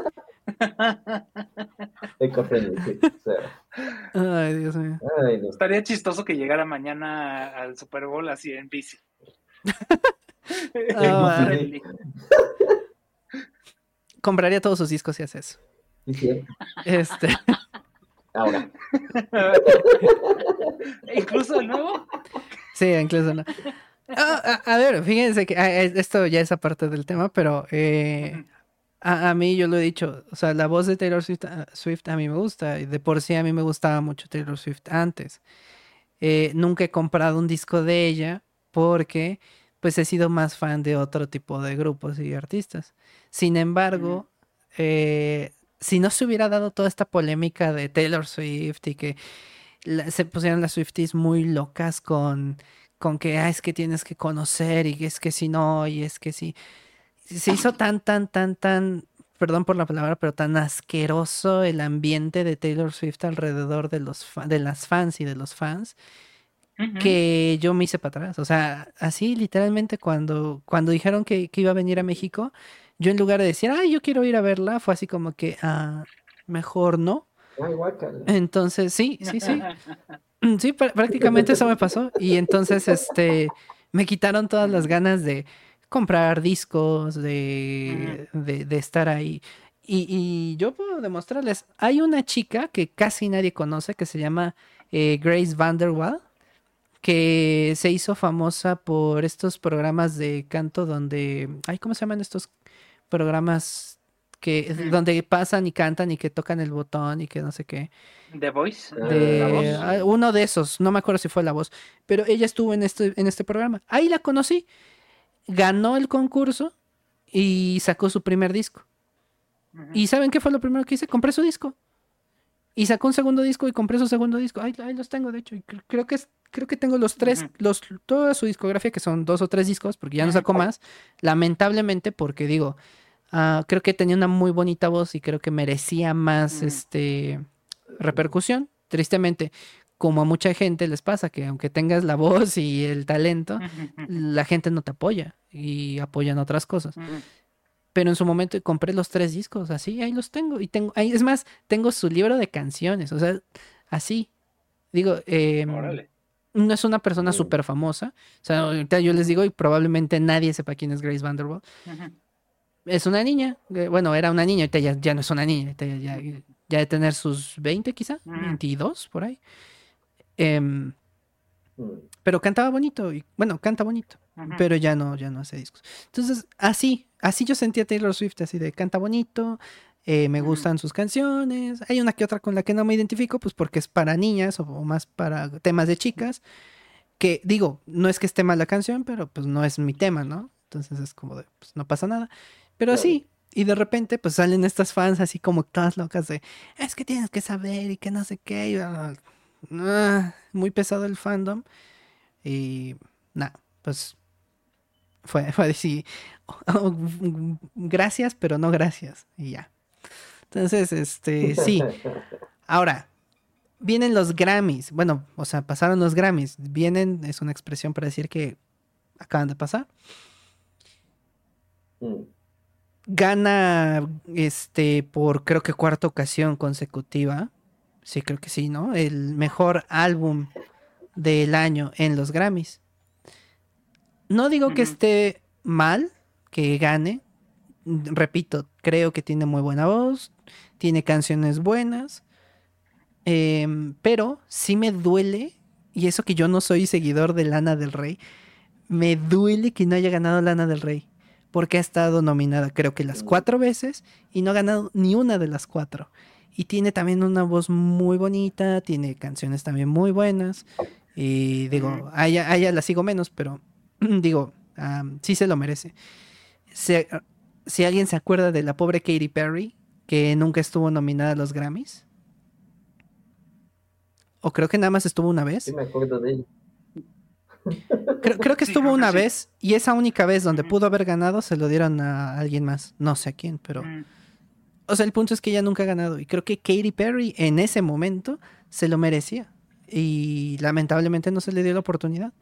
Después ya entró en depresión, se fue a otras cosas. Ahorita creo que ella es productora de otros artistas, pero ya no se dedica a hacer música. Entonces, un caso muy triste porque es una persona que creo que tenía mucho talento, que tenía también muy buena voz y que no se le dio tampoco el, apoyo. Y ahorita le está pasando a Lana del Rey, que, o sea, va a sonar feo, pero su edad ya se nota, entonces ya está más grande, no es que esté vieja, podría todavía bien ganar un Grammy después, pero ya lo veo difícil, o sea, cuatro nominaciones seguidas en cuatro años, para que te vuelvan a nominar está cañón. O sea, tampoco es como que te nominen a todos seis, siete veces. a lo mejor si hablábamos de un Michael Jackson o si hablábamos de alguien así, pues sí, ¿no? Se repite. No sé si Taylor Swift vaya a sacar otro disco que sea tan fuerte como para ser nominada una quinta vez, puede ser. Pero que Lana del Rey está atrásito, es así como que... Ahora, ¿qué fue lo que sucedió? Que pues es amiga de... Son amigas, hasta donde tengo entendido. Se llevan bastante bien. Y cuando gana, Lana sí se le ve una cara así de... ¿Cómo? ¿Cómo que no gané? O sea, como que yo creo que sí esperaba en esta ocasión ganar. Entonces, sí, como que se lo aguantó un poquito, pero sí se le notó. Y como que se volteó hacia atrás. Luego, Taylor Swift, yo creo que, pues como amiga, le dice, pues vente al escenario. Cosa que yo dije, no lo hagas. ¿Por qué? Pues porque es, incómodo. Muy a pesar de que sean amigas y lo que tú quieras y que la haya apoyado, creo yo que, está un poquito de más. Eh, yo creo que con una mención bastaba. O sea, con que Taylor Swift dijera, gracias a Lana del Rey que me estuvo apoyando y que también se merece el, eh, la condecoración, porque sí lo dijo. Pero el hecho de que la llevara así como que casi, casi jalando hasta el escenario, sí, sí se notaba incómoda. Entonces, pues la subes y es así como que... Ah. Y luego dijo una frase que a mí no me gustó. A lo mejor no lo dijo en mal plan, quizá porque pues, son amigas, pero dijo algo así como que ahorita está en su prime eh, eh, para quienes no sepan qué es estar en tu prime, es como estar en tu máximo de ajá, tu top. Entonces, decirle a Lana que está en su prime y no haber ganado, a mí me suena no vas a pasar de aquí. y yo sé que a lo mejor no lo dijo en mal plan, a lo mejor no lo dijo así con intención de te voy a, joder, pero sí sonó a pues esto es lo máximo a lo que aspiras, ya no vas a poder llegar a más, o sea, ya, ya no vas a poder ganar un Grammy. Si está en su prime, quiere decir que pues, ya no puede llegar a más. Es su máximo. No sé si está un poquito este, feo, que además de que pues perdió, la jala al escenario incómoda. Y luego dice, está en su prime. Y cuando dice eso, está en su prime, se queda así como que, ah", pero no, no dice nada. O sea, yo creo que lo tomó como, pues es mi amiga, me lo está diciendo en buena onda, no me está diciendo algo feo. Claro. Lana, te creo, pero mi metralleta no.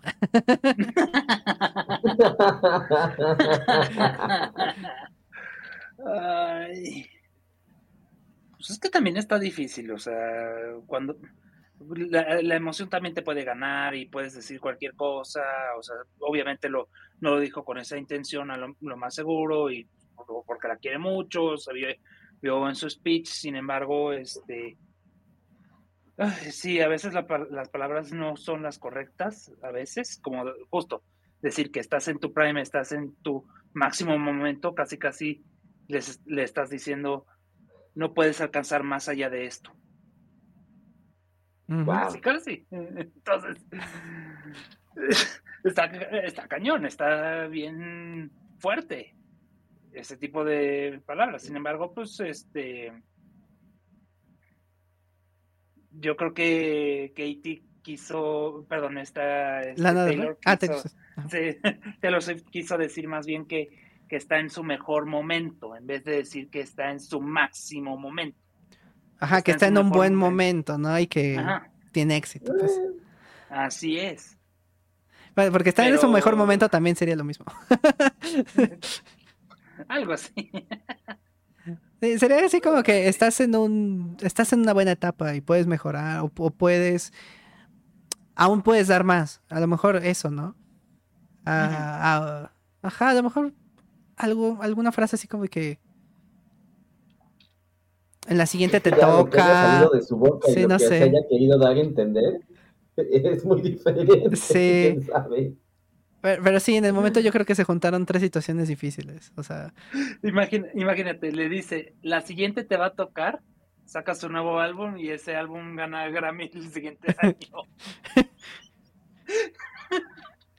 Quinto Grammy para Taylor Swift. No, álbum. Dios mío. Que ya también anoté en los Grammys la, la decadencia del, del rock, ya se siente feo. Porque, a ver, afortunadamente sí ganó una banda de rock, ganó Paramore. Y qué bueno, Paramore es una banda que ya desde cuando estaba también, ah, creo que sí fue nominada dos o tres veces a los Grammy y no había ganado porque pues había otras bandas. Pero ahí está, ese es el problema. Antes había otras bandas. Hoy, pues es Paramore casi contra el mundo. O sea, están solitos. No digo que no tuviera competencia. Es como ganar por default. Ajá, sí, ándales, algo así. O sea, sentí así como que ganó porque no había otro mejor. Y no es que los otros sean malos, pero pues es que ya al rock no se le está dando mucha pues ni, ni, difusión, ni tampoco hay muchos grupos que sigan haciendo rock, ni los que son rockeros ya no están siguiendo como que la línea tanto de rock. Entonces, este, está, está un poquito cañón. Eh, no, no sé, está un poquito distorsionado también el, los géneros. Eh, no, no siento que... Mm, que haya sido ajá, como una competencia, como dice Charlie. O sea, fue, fue, ganado por, por default. Charlie. Y de hecho, no, sé si hubo de metal. no sé si ahora hubo de metal, pero hace dos años o hace un año, cuando fue el de metal, eh, Muse entró a la categoría. Y Muse pues, no es una banda de metal, pero tuvo una canción que era estilo metal y con esa fue con la que participó. O sea, era, la mejor canción de metal, no era el mejor álbum de metal. Entonces, sí tenía sentido que estuviera ahí, pero pues lo ponen con bandas de metal. Entonces, es como de, ah, independientemente de que la canción sea buena y sea de metal, pues le van a dar preferencia a los que ya tienen pues bien definido su género de metal, ¿no? O sea, es un poquito difícil que ganaras una categoría que no es tu género principal. Digo, claro está, cañón. No me acuerdo quién ganó, me imagino.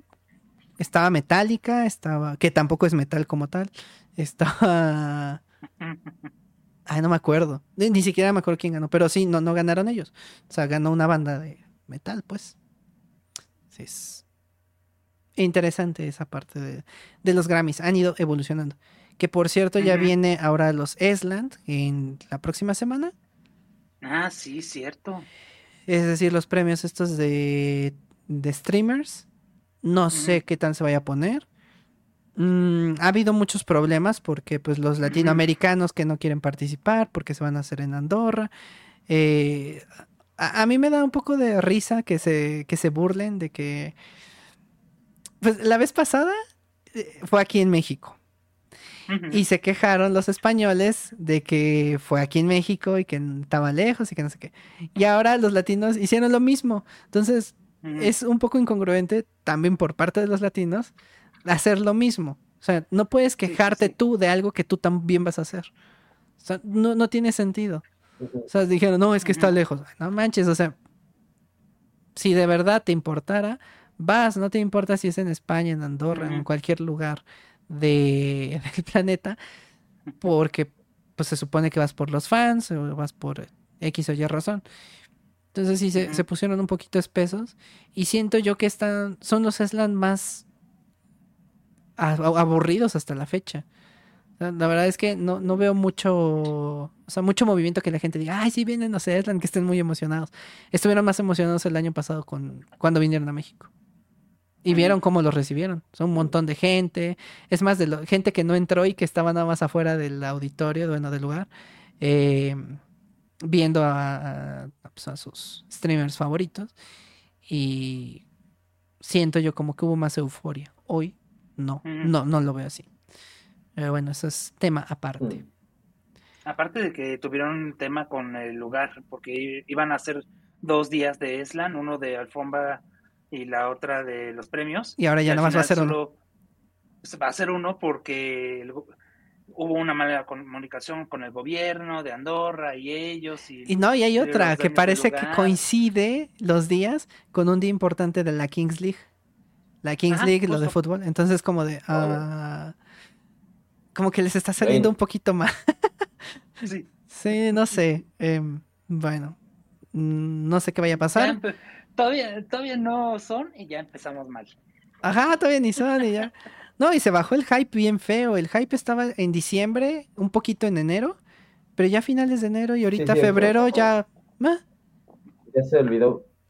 Nos reemplazaron. También se dieron cuenta, también un poquito tema aparte. Los TikTok Awards fueron totalmente opacados por el tema de Universal. Ah, ese, ese, ese mismo día de los TikTok Awards que yo estaba transmitiendo, yo ya había dicho lo de Universal, que también me tomaron de loco. No, pero es que no se ha dicho nada, TikTok. Y yo, ya se dijo, está en el. No, pero es que no, no des por hecho. Y puse en comentarios de otros, de otros TikTokers que estaban dando la noticia, les puse, sí se va, si no se eh, llega a un acuerdo, se va a quitar y se los van a silenciar no, voy a dejar mis cosas, que no va a pasar nada. Y ¡pum! Que les, que les silencian un montón de videos y demás. Pero fue ese día, o sea, el, día que fueron los TikTok Awards fue el día en que estaba el problema ese de que si se quitaba o no se quitaba Universal. Y en la noche acaban los, los TikTok Awards. Y en la madrugada, 12 de la noche en punto, ¡pum! Para abajo todos los, los videos, bueno, las canciones o la música o los audios, ajá, también de películas correspondientes a Universal. Y no hubo, o sea, a mí me parecieron tres TikTokers que hablaron de los TikTok Awards que, que ojo, con publicidad. O sea, que, que pagaron para que se viera ese TikTok. No me salió alguien que dijera, ay, yo fui a los TikTok Awards y estuvo bien bonito. No, y los que hablaron, hablaron antes de del Get Ready With Me, de que mírenme cómo me voy, me voy a comprar el vestido para los TikTok Awards. Pero el momento de los TikTok Awards y después de eso, nadie habló nada de eso. Se habló más el año pasado, que estuvo bien feo su, su premiación de los TikTok Awards, que este año. Y, y qué feo. Qué feo. Y qué feo también para los ganadores, porque pues, los ganadores quedaron así como que me, de por sí que estoy en desacuerdo con la mayoría otra vez de los ganadores. y sí, no, en serio, estaba así como que... No, lo sé, lo sé, lo sé, pero eh, con, con, respecto a Esen, pero Esen no se merecía ese premio. Digo, Esen es buenísimo en lo que hace, tiene muy buen humor, pero siento que ese premio se lo llevaba Ibarreche, se lo llevaba cualquiera, casi cualquier otro de los que estaba ahí. Eh, menos ese. Bueno, había dos que no, Esen y había otro. Pero cualquiera de los otros era como que más probable. Fue así como, sí me sacó de onda. Dije, ¿cómo? Sí, digo, no, no, no es por mala onda. Entonces, pero sí, o sea, y a pesar de eso, ni le sirvió de nada ganar porque ni se habló de eso. Fue así como que, ¡pum! pasó. Y ya. O sea, salvo los que sí esen y que a lo mejor en su Instagram haya puesto, ay, gana un TikTok Award y que le aplaudan. No creo que alguien más haya visto así. Eh, wow. ¿Sabes, ¿Sabes qué es lo peor? También nosotros hicimos lo mismo, porque el podcast pasado pudo haber sido de justo hablar de los TikTok Awards, cómo estuvieron, pero en realidad nos enfocamos en el problema de Universal. Pues es que no fue relevante. Sinceramente, los TikTok Awards no estuvieron tampoco tan buenos. O sea, tuvieron mejor planeación, estaban mejor adornados, se vio que ahora sí se sabían nuestro speech un poquito más, los prompters parece que estaban mejor porque sí los alcanzaban a ver, no hubo tanto problema de, la habla. Mm, pusieron a Belinda de, de, de, de, conductora, entonces como que tuvo un poquito de buen ambiente en ese aspecto, pero en general sigue siendo la misma basura de premios que el año pasado. O sea, fue así como que tienes TikTokers otra vez muy desconocidos, tienes eh, categorías que están un poco mal estructuradas todavía, como que todavía están en, están en pañales en ese aspecto. sí, sí, sí. sí la, música que pones es tan distinta una entre otra. O sea, tú me pones reggaetón y al ratito me pones a Belinda cantando un corrido tumbado y al ratito me pones a Camilo cantando un pop romántico. Es como de... Y al final, un concierto de... ¿Quién fue Daddy Yankee o Don Omar? Uno, de ellos cantando pues full reggaetón. Entonces fue así como de pues cambio de género tan radical eh, y deja, deja el género. No a todos les gusta. Eh, o sea, uno mismo, aunque seas de la generación, no todos te gustan y por, por lo mismo. Entonces es como de. No sé, algo por ahí. Hay algo ahí que no me, no me termina de agradar. Y bueno, ya los premiadores, los premiados es pues es otra cosa que también no, no, tuvo mucho, mucha relevancia, la verdad. Lo hicieron a la TikTok, porque cada vez que pasas un video es diferente género o hasta diferente este, temática. Lo hicieron a la TikTok. es que no puede ser, o sea. Es que, ¿sabes, ¿sabes qué es lo que yo haría si fuera TikTok y, y fueran, si, ahora sí que si, si TikTok fuera inteligente, lo que haría sería hacer cuatro transmisiones simultáneas y que en cada una tuvieras un tipo de, o sea, no es que tuvieras cuatro este, escenarios distintos, eh, puede ser el mismo escenario, pero juegas con la, ahora sí que juegas con la mente de la gente. Los que te están viendo como espectadores en línea, es fácil que tú les puedas poner un show de una cosa a unos, un show de otra cosa a otros, un show de otra cosa a otros y un show de otra cosa a otros. Y entonces a este le das cierto tipo de shows, a este le das otro cierto tipo de shows, a este otro y otro. ¿Qué va a pasar? Que la gente va a estar feliz porque va a decir, ah, yo quiero esto, quiero ver esto, esto y esto. Entonces, al final, los cuatro que van a tener en común, la premiación, pero el show puede ser como que específico para, para, para diferentes personas que es algo así como lo que algún día quiso hacer Telehit y que VH1 le salía re bien y que MTV también en su momento también logró hacer en sus programas que tenía MTV LA, MTV no sé qué, MTV no sé qué y MTV no sé.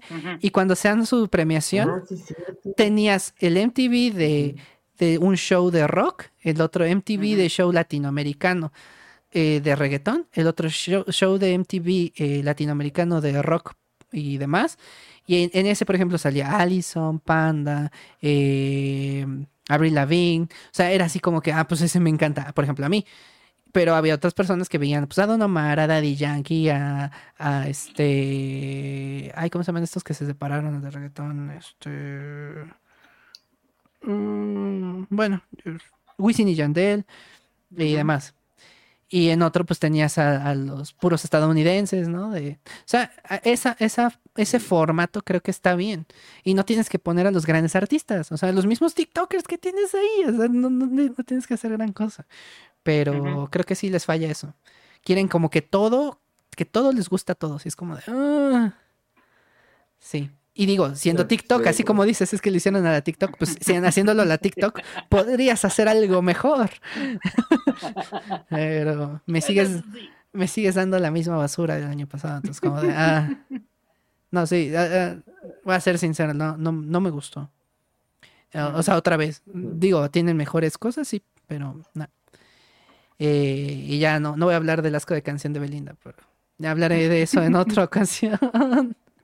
¿Cómo que no canto sapito? ¿Cómo que no canto Y fíjense que no es tanto porque me molesta el corrido tumbado, ¿eh? Es que está mal hecha la pinche canción, está mal hecha, pero ya hablaré de eso en otra. Eh, en otra ocasión. Sí. Eh, y ya. Entonces, vamos al último tema, que es ah, los justicieros sociales. ¿Qué son los justicieros ah, sociales? Ah personas que se van a los extremos. Ya hemos dicho los extremos son malos, ya hemos dicho, y en el caso, por ejemplo, de, de Aislinn, ¿no? Que se va al extremo de todo con la mente y nada de medicina. O como hemos dicho, los veganos. El vegano es mejor y los otros no, es que solo come carne. O sea, todos los extremos terminan siendo malos. Eh, no sé, así, ¿no? Em, o los que son, por ejemplo, algún TikToker que tú sigas, que te dice algo y tú lo tomas como, eh, pues algo así como literal, o sea, lo tomas así como, ah, sí, lo que dice así debe ser. Eh, ya, ya lo hemos hablado, ¿no? Por ejemplo, cuando no sé, Farid Diek dice sus frases filosóficas y de amor, y todos dicen, ay, es que yo quisiera a alguien 100% como Farid Diek. No, pues una persona como Farid Diek es Farid Diek y cada persona es diferente, y si alguien piensa similar, pues qué padre, pero no va a pensar 100% igual y no le van a gustar las mismas cosas. Y si alguien es, este, de, también ya lo hemos dicho, ¿no? En el ambiente LGBT, no todos tienen los mismos gustos. O sea, en todos lados se aplica lo mismo en este caso, pues sucede algo similar. Enrico, tú tenías un ejemplo, empieza con ese porque el de Luisito creo que es un poquito más largo. ¿El de las cicatrices? Ese. Ok, este, este video habla acerca de cómo este, justo los justicieros sociales luego pueden llegar a ser este, a formar las víctimas, a victimizarse, a victimizar este, cierto sector. Un ejemplo claro fue de un este, psicólogo, doctor, el doctor Robert Clerk, que usó este, en su práctica de las cicatrices, así se llama este, el experimento, eh, junto a varias gente, les dijo, ok, les vamos a a poner cicatrices, este, con maquillaje, etcétera, y van a ir a una entrevista de trabajo. Una vez que terminen la entrevista de trabajo, para tratar de, este, de quedar en el puesto, se regresan y vamos a ver este, qué, qué, este, qué vieron en la entrevista, si los discriminaron por las cicatrices. El punto aquí es que en el experimento, una vez que cuando terminó este, la maquillista, al decirles, bueno, te voy a dar el retoque, les quitaba completamente las cicatrices e iban a la entrevista sin las cicatrices. A la hora, eh, sin que se dieran cuenta las personas, a la hora que regresan con los resultados, varios dijeron que los entrevistadores fueron clasistas y fueron este que los discriminaron por las cicatrices que tenían en la cara, lo cual no lo tenían. Se volvieron las víctimas, se victimizaron. Entonces, es un claro ejemplo de cómo a veces eso de la justicia eh, social, como dicen, a veces puede ser tan mala que puede victimizar el sector que estás tratando de proteger, que estás tratando de luchar por él. Un claro ejemplo, el, perdón que lo diga, la comunidad LGBT.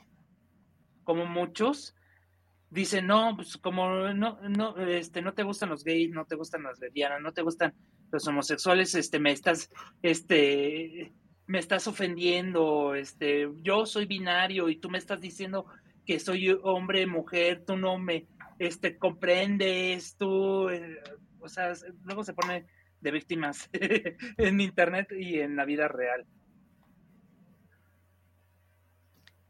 Como por ejemplo ahorita Charlie no tiene casco, pero no se ha dado cuenta. ¿Qué? ¿Qué? Eh, no, fíjense que es bastante interesante y preocupante porque tiene mucho que ver con todos los temas que hemos tocado hoy. Eh, de mm, cuando te tomas todo tan, tan literal que, crees tú que, a ti te está afectando y lo peor es que luego la gente te quiere apoyar en algo que no existe. Em, o sea, perdón que, repite el tema, pero no es mi culpa. Si lo estás viendo, no me importa. Eh, mi ex, eh, eh, lo mismo. se victimizó de algo de lo cual no se quiso hacer responsable. Pasó lo que pasó. O sea, no, no voy a hablar de qué fue, pues ya lo hemos dicho muchas veces, pero se, tomó, se puso como víctima y después de, no, pues es que me lastimó, que no sé qué digamos que esas fueron sus cicatrices, ¿no? De que eh, me está juzgando porque soy que no sé qué.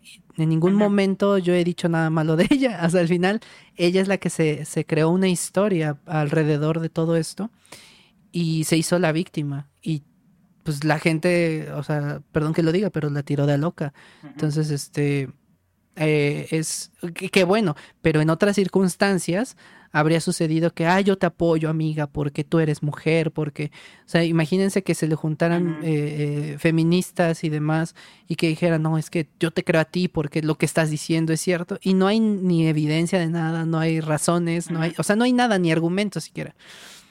Es, es algo como ese estilo. Ahora bien, hay algo que también me preocupa, de hecho, mucho más que esto, que es cuando Em, una persona, dígase hombre o mujer, no importa, eh, tiene, por ejemplo, un trabajo. Bueno, va por un trabajo, así como lo dice Enrico, ¿no? Que, se hizo el experimento. Y que no lo aceptan. Y entonces, al no aceptarte, no, es que me, me, discriminó por ser mujer. No, es que me discriminó porque, este, porque por mi físico o porque usaba chanclas eh, o, eh, mm, porque estaba por mi corbata de Pokémon. ah, por mi corbata de Pokémon o porque estaba pelón no sé cualquier cualquier este excusa pero no te das cuenta de que tú tienes algo malo quizá o sea a lo mejor y no digo físico sino a lo mejor no sabes lo que quería la empresa que supieras, a lo mejor no te supiste defender al momento de responder una pregunta, a lo mejor titubeaste mucho, ah, tal vez no te diste a entender bien eh, o, te, te expresas de una manera fatal y este y, y con tal de borrar eso, de quitarte esa responsabilidad, tú dices, es que yo fui víctima por esto, por esto, por esto, y no aceptas pues que tú también te pudiste haber equivocado. Digo, sí hay ocasiones en las que sí existe a lo mejor una discriminación, pero muchas veces se pierde esa objetividad. Y lo que sucede es que después tú te lo dices en redes, lo expones en redes, y la gente, ay, sí, yo te creo, porque sí, me ha pasado. Sí, no, es que seguramente es porque tienen algo en contra de todas las mujeres, o seguramente es porque tienen algo en contra de los pelones, o es porque X y razón. Porque tienen algo en contra de Pokémon. o sea, la verdad es que se vuelve ridículo. Y no nada más ridículo. Em, se potencializa la falta de pensamiento más allá de la gente. Otra vez regresamos ahora sí al criterio. El criterio de la gente pues se nubla. ¿Por qué? Porque se dejan llevar por lo que están viendo en un principio.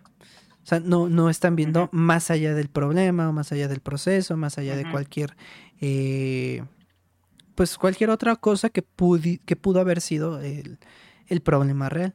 Y sí les ha pasado, ¿no? Que por ejemplo, incluso tú a veces ves el por qué la persona se le rechazó y le dices y la persona que te dice, no, no es cierto, es que yo no soy así, no, es que yo nunca. Y tú sabes porque a lo mejor eres su amigo, su hermano, etcétera, y lo sabes bien y le dices, es que seguro, no, no, no, no, no, es que seguro fue por... Y no te creen. Entonces, también ahí quitarse, no se, quitan, perdón, la responsabilidad y eso no, no, no nada más nubla tu, tu propio criterio, nubla el criterio de los demás, porque todos se van con la finta de, ay, sí, pobrecito, ay, sí, está sufriendo mucho. Entonces, sí, está un poquito intensa esa situación. Sí, Fíjate que en otro aspecto, yo lo veo a veces como un afán de protagonismo. Sí. O sea, vamos a hacer que protagonice justamente mi orientación sexual o mi orientación, este, o cómo se llama, eh, cómo te percibes, ¿no? Entonces le doy protagonismo a ese tipo de, a ese tipo de temas en algo en lo que probablemente no tenía nada que ver. Y esto no solo pasa en, en este tipo de, de cuestiones laborales o que te sientes identificado con una minoría. Algo, el otro día estaba platicando con una amiga y justamente llegamos al problema que tenía de su afán de protagonismo. ¿En qué sentido? Por ejemplo, es un, me, estoy, me lo estoy inventando, pero supongamos que ella dijo que fuéramos a, que fuéramos a un café y entonces llegando al café eh, tomamos un café, lo que sea, y yo digo, ay, guácala, este café me supo muy feo. Pero como fue su idea y con su afán de protagonismo, oh no, es mi culpa, es mi culpa que, que eso te esté feo y entonces por eso ahora tenemos un conflicto entre tú y yo, porque el café del lugar al que yo dije que fuéramos está feo. O sea, y yo lo comparo así le está, se está dando, se está atribuyendo problemas que no tenían que ver con ella. Y a veces así pasa. O sea, en ese mismo.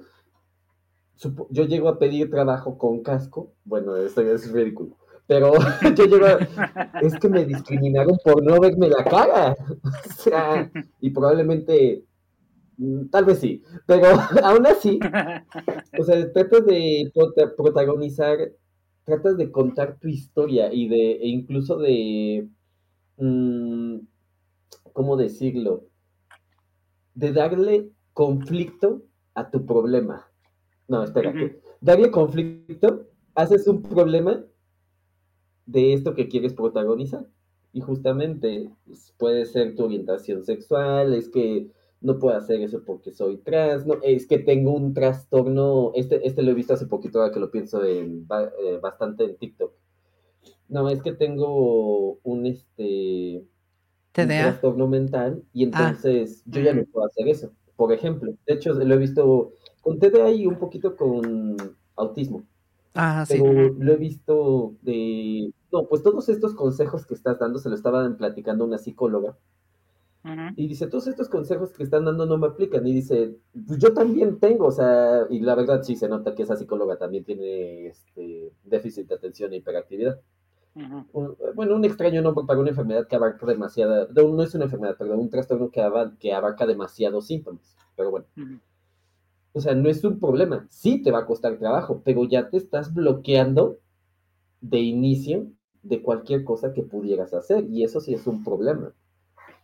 Entonces siento que ahí el comentario de estas personas, que no son haters exactamente, pero mm, se discriminan a veces ellos solos. Es ridículo.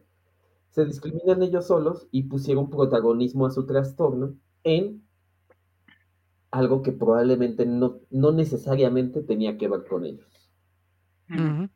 Y pues sí. Fíjate, ahorita que tú, que sabes más de, historia que yo, Charlie, este, justo ahorita con la serie de Alexander, que muchos están quejando de por qué Alexander lo están este, poniendo como si fuera un homosexual, como si les gustara a los hombres. Y en realidad Grecia dice, en realidad en Grecia no existía la sexualidad, no existía los gays, no existía, solo existían relaciones de persona a persona. No se definía con un, no tenía ni la palabra de que era un gay o que era una lesbiana, o sea, era persona a persona. Y pues de hecho era muy común la relación entre un hombre adulto y un, y un menor en el sentido de que te enseñaba de todo y también te enseñaba sexualidad. Entonces pues era normal. Y de hecho este meme me encanta, está muy chistoso en el que los griegos dicen, vamos a inventar esto que le llamaremos orgía. Y los romanos, los romanos de repente dicen, vamos a agregarle mujeres. ¿Qué? o sea, era lo normal, era, era, era visto. Y esto pasa, de hecho, es, en los griegos pasa exactamente, si mal no recuerdo, Alexander, Alejandro Magno, era de Macedonia y es más común todavía en una cultura guerrera, porque estás en campaña un montón de tiempo con un montón de hombres. Eso es más normal todavía.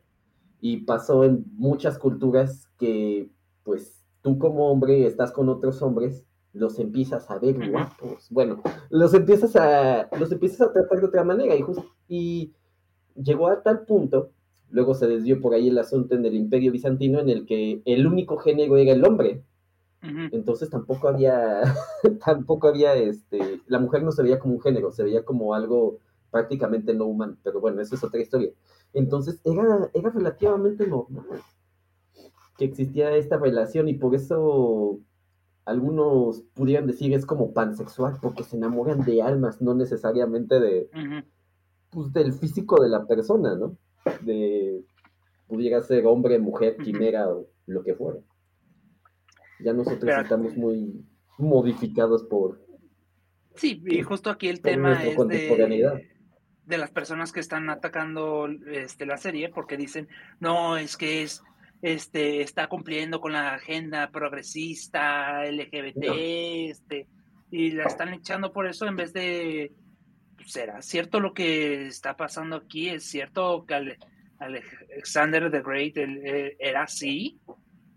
Pues la historia al final te va a de decir hecho, también vi una el trailer de una serie de Netflix no, es cierto no era serie o sí tal vez era un videojuego no me acuerdo en el que salía un samurái negro.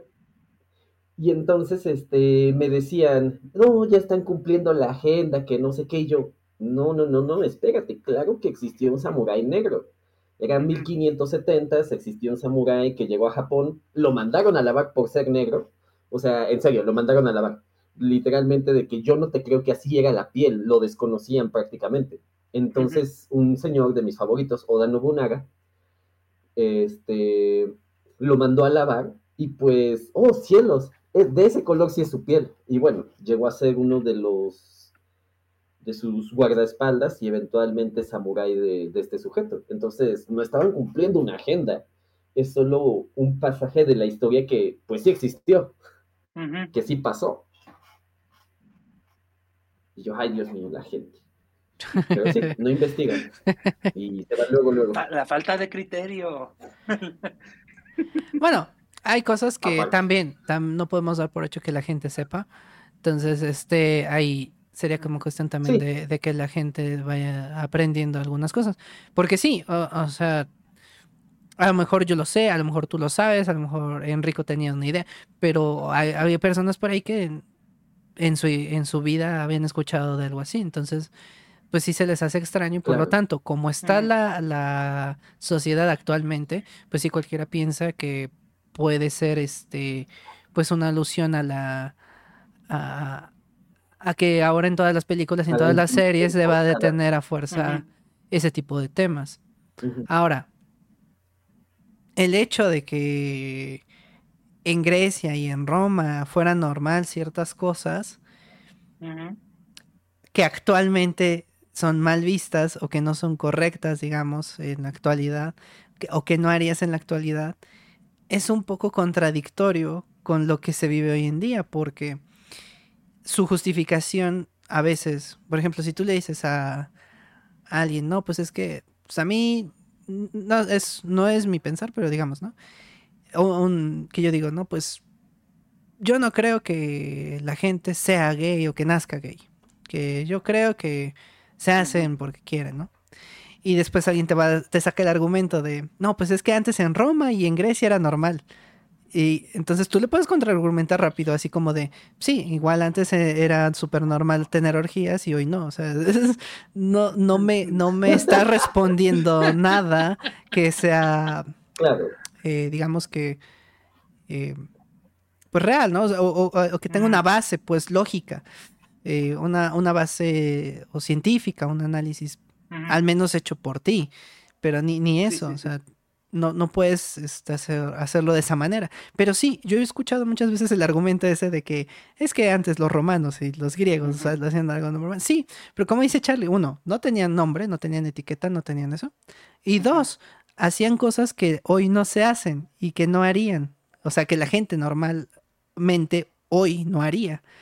E incluso la diferencia de edades de menores de edad que también se hacía mucho en Roma y Grecia, hoy en día obviamente es mal vista.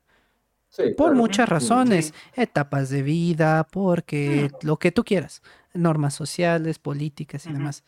Pero, o sea, si tú ya sabes que, que eso está mal, no quiero decir con esto que, que ser gay esté mal, estoy diciendo que no te puedes basar en lo que hacían los griegos y los romanos, en hace miles de años o cientos de años, o lo que hacían otras culturas hace cientos de años, si ahora tú no vas a hacer eso.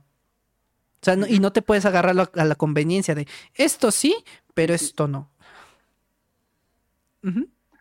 Es como decirlo de este, los reyes de Inglaterra, pues ven que el incesto es bueno porque para ellos su creencia es que la sangre de realeza tenía que estar dentro de la familia. Entonces, para ellos era normal. Ajá, y entonces, ah, pues sí, pues como los ingleses, pues vamos a hacer lo mismo. Es como de, ajá. Ajá, y después ahorita la ciencia ya te dice, no, pues va a haber deformaciones, este, de... hay muchos problemas. hay muchos problemas. Ajá. Ah, Más aparte de que estaba ya ahora mal visto, pero de todos modos existió. Tanto social como políticamente, como legalmente está, está eh, no, pues es algo que no se debe hacer. Entonces, eh, ¿a qué voy con todo esto?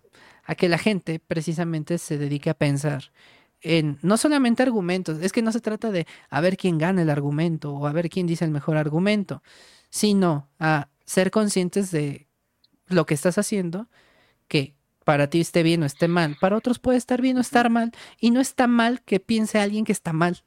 Yo sé que suena un poco confuso, pero el hecho de que tú pienses que a lo mejor ser gay está bien y a lo mejor otra persona piense que está mal, esa persona que piensa que está mal no necesariamente está mal, ni necesariamente tú estés mal por pensar que esté bien. ¿Por qué? Porque cada uno tiene un criterio propio y se forma su criterio a partir del pensamiento. Ahora, si eso provoca que a ti te trate mal, ahí sí hay un problema. Pero es solamente cuando pasa del respeto hacia ti. No nada más porque no esté de acuerdo con tu creencia, tu ideología, tus gustos, tus preferencias. No, o sea, ya lo hemos dicho aquí sí miles de veces. El hecho de que tú me digas qué orientación tienes, la verdad es que nos vale tres hectáreas de chorizo. A nadie le importa, sinceramente. Y no es porque esté, esté en contra de ti, simplemente es porque son de las cosas que a nadie le debería de importar. A nadie le debería. Ahora, le, dan mucha relevancia hoy, pero eso no quiere decir que tenga que ser importante. De hecho, creo yo que son de las cosas que no debería saber la gente. No, no hay razón. ¿Para qué saber de la intimidad? Claro. Claro una cosa es que a lo mejor digas, ah, te vayas a meter con él. Ajá, o sea, salvo que vayas a tener una relación con esa persona, pues ahí tiene sentido. ¿Por qué? Porque tienes que compartir la intimidad con la persona que vas a compartir intimidad. Pero con la gente en general es como que no le, no le debe de importar. Pero, ¿qué creen? Que le damos la importancia bueno, yo no, pero digo, la gente o mucha gente le da la importancia en comentarios, en redes y demás, así como los mismos eh, influencers, TikTokers, artistas le dan mucha importancia como si fuera lo más relevante. Se acordarán que pues gente como Juan Gabriel, todo el mundo sabía que pues era tenía tendencias gays y no pasaba nada. Nadie nadie decía, "Ay, es que voy a dejarlo de seguir porque es gay. No, todo el mundo sabía, era un secreto a voces. Y a lo mejor él no lo decía. ¿Hacía falta que lo dijera? No. ¿Cuántos años vivió? Hasta que se murió. se ve no se pregunta. E, e, incluso en esa respuesta, en esa respuesta, ni ahí lo, la gente de la comunidad LGBT ni así entendió el por qué lo contestó así. O sea, simplemente ellos lo tomaron pues a meme, a burla y demás, pero es de, no es porque se esté escondiendo, no es porque tenga miedo, es porque es algo que a nadie le importa. Que, casi casi le dijo al entrevistador, ¿qué te importa? Lo que se ve no se pregunta, es, no te importa. ¿Por qué? Porque no dio una respuesta. Porque no quiere darla, porque pues, ¿para qué? No es relevante. ¿Qué es relevante o qué era relevante para Juan Gabriel? Su música, su carrera, sus conciertos, lo que iba a hacer. Es, es lo importante. Y si era una de su vida, pues su vida es su familia, quizá eh, algún amor que del que quiso contar, alguna canción que dedicó, eh, pues, pero sobre su carrera. A lo mejor quien lo apoyó durante su carrera. Pero creo que nos enfocamos o se enfoca la gente muchas veces en cosas realmente irrelevantes. Em, y creo que sí afecta mucho la, la, a la sociedad, el cómo nos llevamos y, y demás. El caso que sucedió reciente con Luisito Comunica y tiene mucho que ver con esto mismo. Ah, contexto rapidísimo, él tenía una exnovia con la que estuvo muchos años, eh, se conocieron, mm, bueno, no sé cómo se conocieron, pero el punto es que ella no era de redes y al momento de que pues empiezan a ser novios, él ya estaba en redes de por sí y entonces ella empieza a tener redes.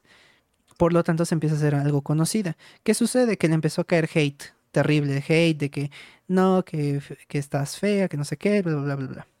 Ahora, sabemos que pues, el hate podrá ser hate y lo que quieran, pero pues estaba con Luisito Comunica, es decir, pudo aprovechar también la fama y pudo haber hecho muchas cosas que no hizo, quizá porque no quiso, se sentía incómoda, lo que ustedes quieran. Termina la relación, X y razón. Y este se empezaron a, decir rumores que si le había sido infiel Luisito, que si ella había hecho, que si no sé qué. Ellos no salieron a declarar más que habían terminado. Pasan los años y ella sale en un podcast de este Soy un Talfredo, creo que se llama. Y en este podcast ella pues no habla mal de Luisito, de hecho, ni de su ahora novia, dice algunas cosas que pues, pudieron haber sido, el cómo se terminó la relación. Mm, dice que pues en realidad no, no sabe si le fue infiel, que no puede afirmar nada. Tenía algunas sospechas de cosas y que y contó alguna cosilla por ahí.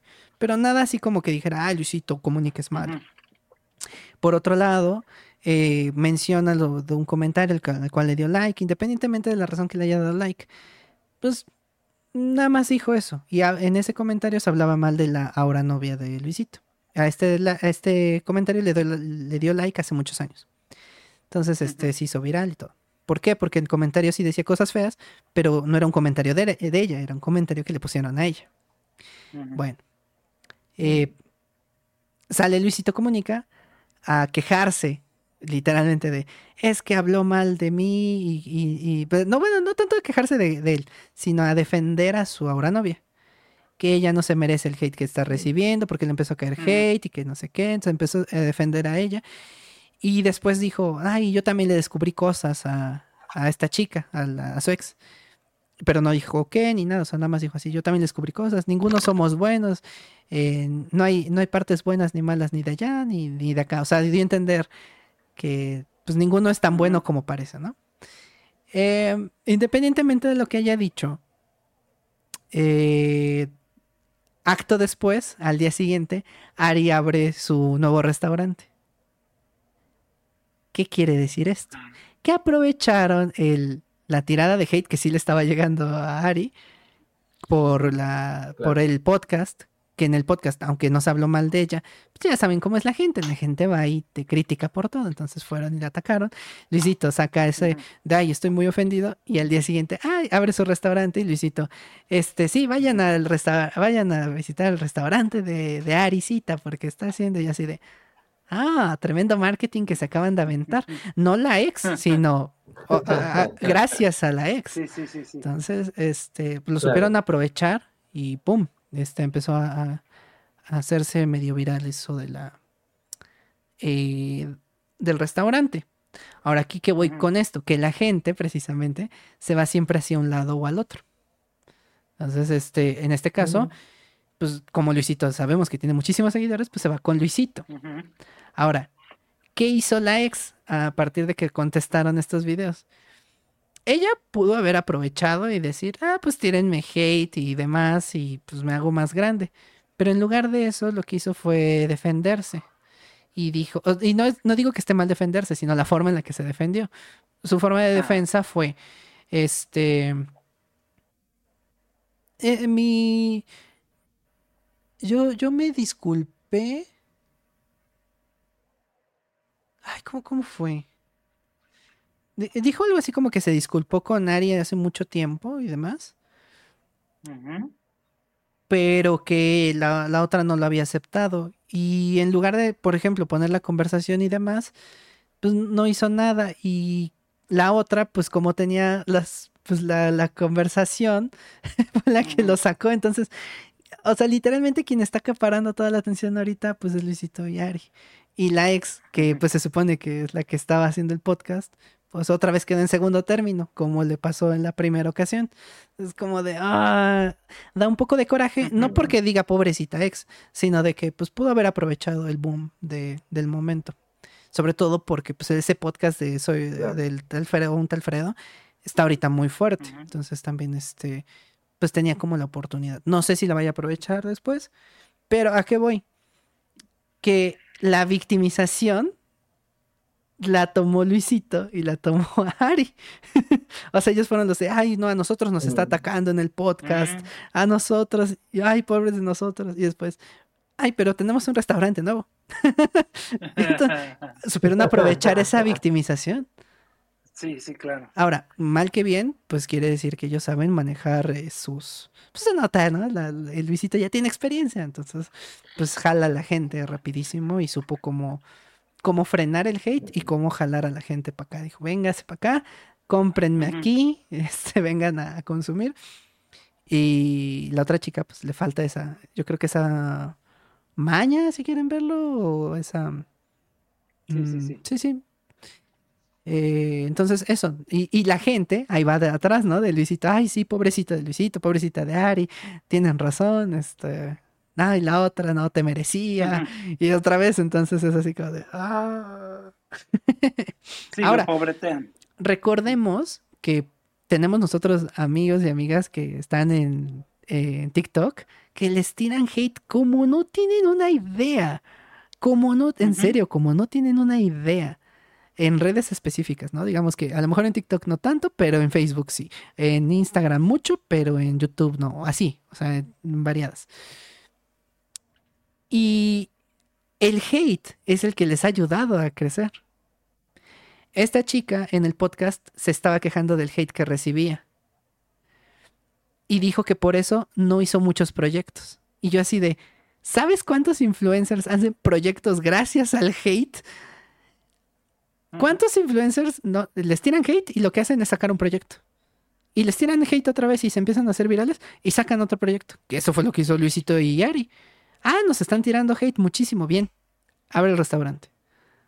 Claro. Anúncialo. A lo mejor ya lo tenían abierto, pero en ese momento dijo, anúncialo. ¡Pum! Esta chica dice en el podcast, ay, es que yo me frené por el hate, no lo soportaba. Y digo, ok, sí, yo sé que se siente feo, pero lo aprovechas. Así, sientes feo, pero lo aprovechas, haces algo. No es que dejé mis proyectos porque yo ya no sabía si seguir en redes. Fue ¿Sabes lo que yo daría por tener ese hate que tú tienes? Así, que me cayeran miles de personas tirándome hate. Que, más o menos lo aproveché en lo de Taylor Swift. Pero lamentablemente ese hate no solamente fue a mí. O sea, el hate ahí se esparció porque pues se iba entre la gente que se estaba peleando y que, pues, eh, fue, fue, un tema tan viral que no era 100% que ver conmigo. Entonces sí me ayudó, pero no fue hacia mí. y digo, tampoco es que me, guste el hate, pero si yo recibiera así una cantidad masiva de hate de repente, pues aprovecho. Así de, échenle, échenle más, échenle más. Pero bueno, son cositas. Es como la cuata que este, se viralizó últimamente ahorita, de, acaban de sacar el primer barco con este con velas. Eh, no, el, primer, eh, impulsado, por, aire. Impulsado por aire. Y entonces eh, se hizo una red de videos de muchos diciendo, ¿en serio? Y luego ponían imágenes de la caravana de Cristóbal Colón, que los egipcios, que quién sabe qué. Otros decían, ay, claro, y Cristóbal Colón este, estuvo muchos años en el mar porque se vararon, porque ya no tenían gasolina, y quién sabe qué.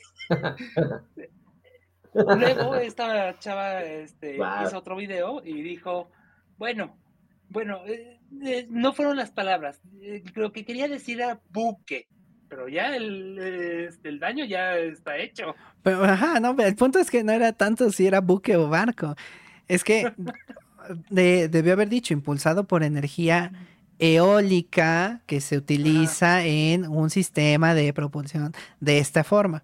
¿Por qué? Porque, pues, aire nada más o viento, pues sí, las velas del, barco se impulsan por el viento. O sea, empezó mal. Ahora, puede ser que lo haya hecho a propósito. Puede ser, no sé, no me consta. Ahora, si fue sin querer, pues le salió bien de todas maneras. Ahora, tendría que aprovechar eso para impulsarse. Ya tiene eso.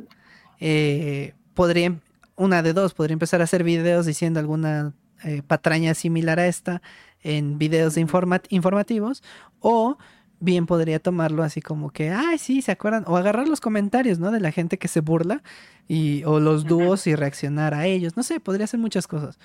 Eh, ya dependerá de ella si lo toma o, también lo deja morir y a lo mejor pues ni crece y se queda ahí estancada, también puede ser. Este, pero sí, o sea, eso también se, se puede utilizar bien, bien, bien con, con, eso. Ahora, hay, hay una cosa que a mí me llamó mucho la atención. Toda la gente decía que Cristóbal Colón, que Cristóbal Colón, pero es más, yo también te puse este que Cristóbal Colón, pero yo te lo puse porque es el comentario que más se repetía.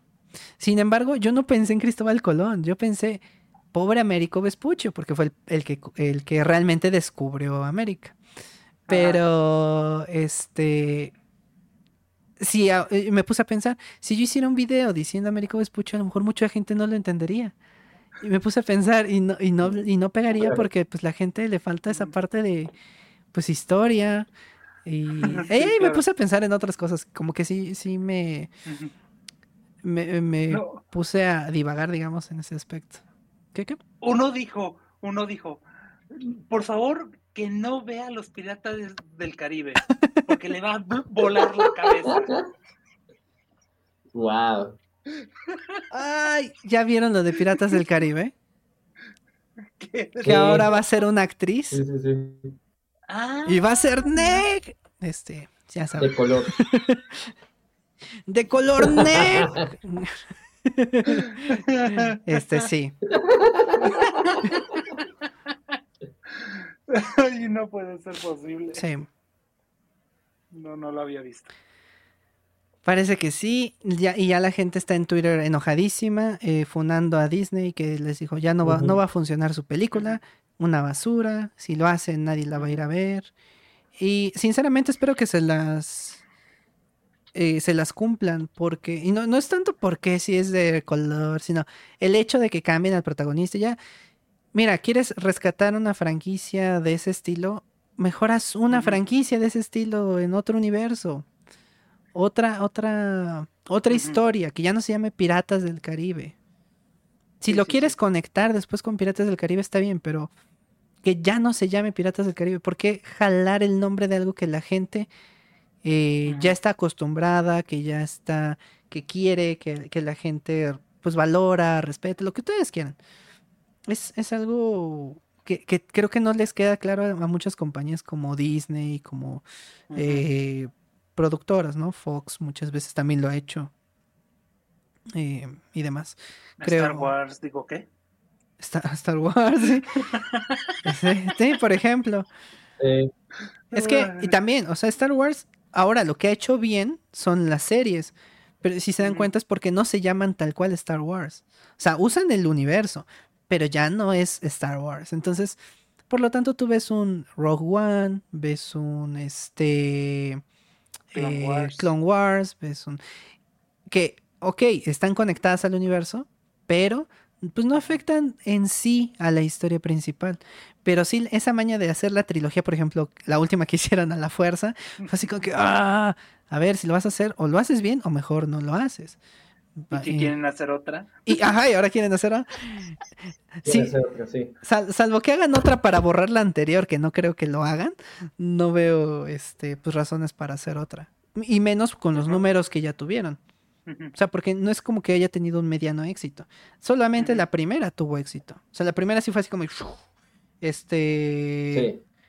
Todo el mundo la quiere ver. Este, sí. Estuvo buena. O sea, hasta donde quedó. Creo que estaba así como que. Sí queríamos más. Pero ya la segunda fue así. abajo. Y muchos ya ni vieron la tercera. Yo soy uno de ellos. O sea, yo ya no vi la tercera. Entonces, no me dio ganas de ver la tercera. Y no digo si es buena o mala, simplemente no me dio ganas. Y miren que soy una persona que sí ve Star Wars así como que seguidas y todas y las series. Esa fue así como que, ah, no, o sea, no, no quiero. Eh, no quería salir decepcionado y demás. Sí, el actor que hace de Luke Skywalker también se quejó de las este, películas. desde la 8. Ajá, exactamente porque dijo, Luke, Skywalker no es ese personaje que yo interpreté, no es el mismo, no es el que va a ir y se va a esconder en un planeta, este, porque el universo, este, se está cayendo y que quién sabe qué es. Pues sí, no, no tiene mucho sentido. Le cambiaron literalmente la esencia del mismo personaje. ¿Ya vieron lo que va a pasar con Avatar? ¿Con quién? Avatar, la leyenda de Ang de ah, Netflix. es cierto que es otra cosa, cierto, la de Netflix. Bueno, primero, ah. uno, punto número uno, y es el eh, de los más importantes, antes de Ang. Este. Soka. A Soka le van a quitar la parte machista. La parte, de sus chistes machistas. Ahora, ¿qué es lo importante de esto? Uno, que pues era gracioso, sí. O sea, tenía esa parte chistosona al principio. Dos, que es parte del desarrollo del personaje. Si tú le quitas eso, o sea, si tú le quitas esa parte de, de cómo trataba a las mujeres, de cómo se sentía superior, nada más por. Y el hecho de que lo habían dejado solo en su. Bueno, no solo, sino que como encargado de ser uno de los mejores guerreros, de. O sea, tenía una carga muy pesada y por lo tanto toma esa actitud. Y se la quitas, es como de. Ajá, y entonces que mágicamente se hace ¿qué es esto? ¿Barbie? O sea, Barbie, eh, Barbie así le pasó.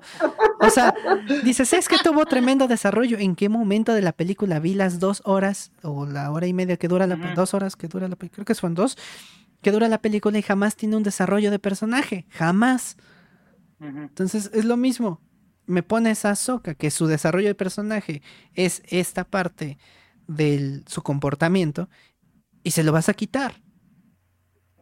Es como de, no entiendo. Y luego, ya, ¿no? Dices, ok, a ver, sí me duele, me quema, me lastima, pero ok, vamos a ver, vamos a darles chance de que se rediman, de que hagan las cosas bien, todo lo demás va a salir 100% bien. Pues no, salen, ay, es que Ank nos parecía muy niño, entonces lo vamos a hacer más maduro desde el inicio yo. Chal. Sí, se supone que es un niño. Es un niño que se murió, que se murió, que se congeló, bueno, sí, se murió por así decirlo, congelado durante muchos años siendo niño, es decir, no acabó de vivir su infancia, despierta y de repente tiene que madurar de un día para otro. O sea, no, de un día para otro, sino que tendría que, pero no puede, porque es un niño. Entonces le estás metiendo una carga emocional a un niño que pues es un niño y que quiere jugar. Y pues sí, de repente va a ser juguetón, de repente va a querer hacer cosas de niño. Si se lo quitas, ya no te queda la historia de Avatar. ¿Dónde queda la, dónde queda Avatar? O sea, ya, ya con eso a mí ya me rompieron las ilusiones. La voy a ver porque espero yo que pues a lo mejor lo demás lo, lo respeten. Y digo, ya ni siquiera, o sea, yo creo que ya a partir de aquí ya no me va a gustar a lo mejor van a mantener la esencia de la historia y me van a gustar los personajes, quizá. Pero ya con esto, a mí ya me partieron la historia en dos. Porque ¿dónde me dejas? A mi Ang, que era pues juguetón, que era niño, que demás, y que se pasa pues, en su aventura, en su camino a ser el maestro de los, de los cuatro elementos, el avatar, eh, cómo va madurando. y me quitas a Soka, que es uno de sus compañeros principales, que también se va desarrollando al mismo tiempo junto a Ángel, no, no a la par, pero digo, en ese mismo viaje, empieza a encontrarse con las, estas guerreras, este... Ay, ¿cómo se llama? Guerreras de Kiyoshi. Ajá, ajá Kiyoshi. Este, y que también le dan un desarrollo a, a, Soka. Bueno, parte, no todo el desarrollo, pero parte del desarrollo, muy importante. ¿Dónde va a quedar ese desarrollo? O sea, de la nada va a llegar y va a decir, ah, sí, ahora sí, ya soy maduro, ya voy a hacer. O sea, no tiene mucho sentido. Entonces, este. Sí, sí es decepcionante, porque iba bien. Desde que lo anunciaron ya se veía bien, los personajes se veían bastante bien. Y ya con esas dos cosas sí baja mucho los años. como, ah. O sea, un comentarista lo dijo perfectamente. Dijo, es como si tomaras a los personajes del tercer libro de la tercera temporada de Avatar. Y los pasas al primero. Y los pasas al primero. O sea, ya les quitas todo el desarrollo de personaje que tuvieron en su trayectoria del libro 1, 2 y 3, sino que agarras al 3 y como si estuvieran viviendo del 1. Ya mejor me haces la película de la 3 y ya. Chale. Exactamente. que también esa es otra cosa, pues Avatar es más bien el niño que aprendió a ser este el maestro. Sí. le quitas al niño y, y, ¿qué te queda? Al maestro. ya desarrollado. Sí, no, no sé qué. No sé qué este, tiene en la cabeza además de popó, pero es que no, no. Ya ni siquiera sé si estás de acuerdo, no es. Es absurdo. No, no, tiene, no, tiene mucho sentido eso. Ahí sí ya. Lamentablemente no soy Netflix, ¿no? Los despedí a todos.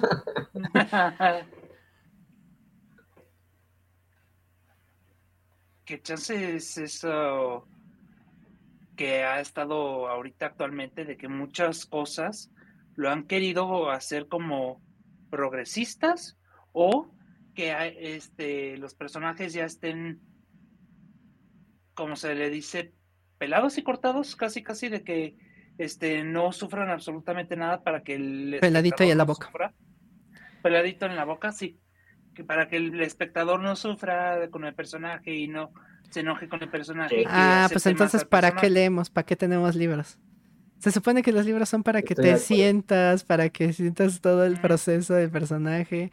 ¿Cuántos, ¿Cuántos libros no hay terapéuticos donde te dicen los psicólogos? Lee este libro, te va a ayudar y en ese libro de repente ves la vida de alguien y te reflejas en ella y te sientes triste, lloras y después de eso se te pasa y te das cuenta que a lo mejor tu vida no es tan mala como pensabas. Y no es porque la del otro sea peor, sino porque entiendes, empiezas a entender el por qué te sientes así.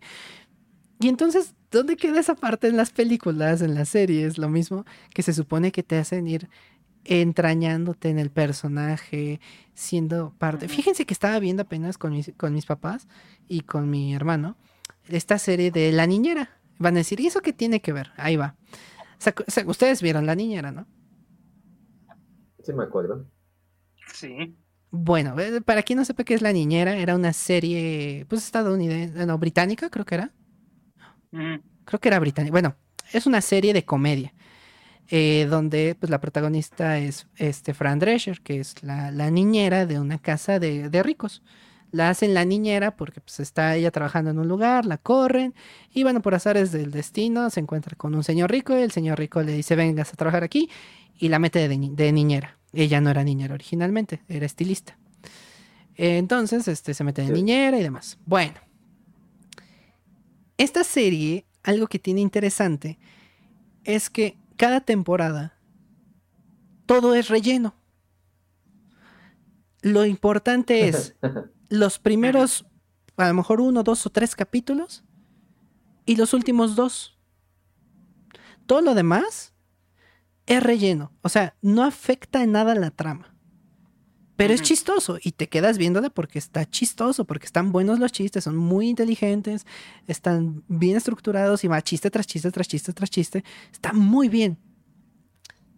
acá la temporada y tienes un desarrollo al final de la temporada de cada personaje. Y todo lo puedes complementar con los capítulos de más de, relleno, pero no necesita tener una secuencia. Sin embargo, te dan a entender que van creciendo los personajes, no de edad, sino de pensamiento. Pasas a la segunda temporada y ya notas ese cambio en los niños, en la misma niñera, en, el señor Sheffield, que es el, este, eh, el dueño de la casa, el, señor rico, es de, Niles, el, mayordomo. Entonces, eh, eh, notas ese cambio. Pasan los demás capítulos y otra vez relleno, relleno, relleno, relleno. Pero los ves porque están chistosos, porque te da gracia, porque ves pues, cada tontería que se llegan a meter y demás. Y al final otra vez, desarrollo. Me encanta eso pero te hacen sentir parte de, o sea, no, te dicen así como que, ah, sí, ya, crecieron y ya está.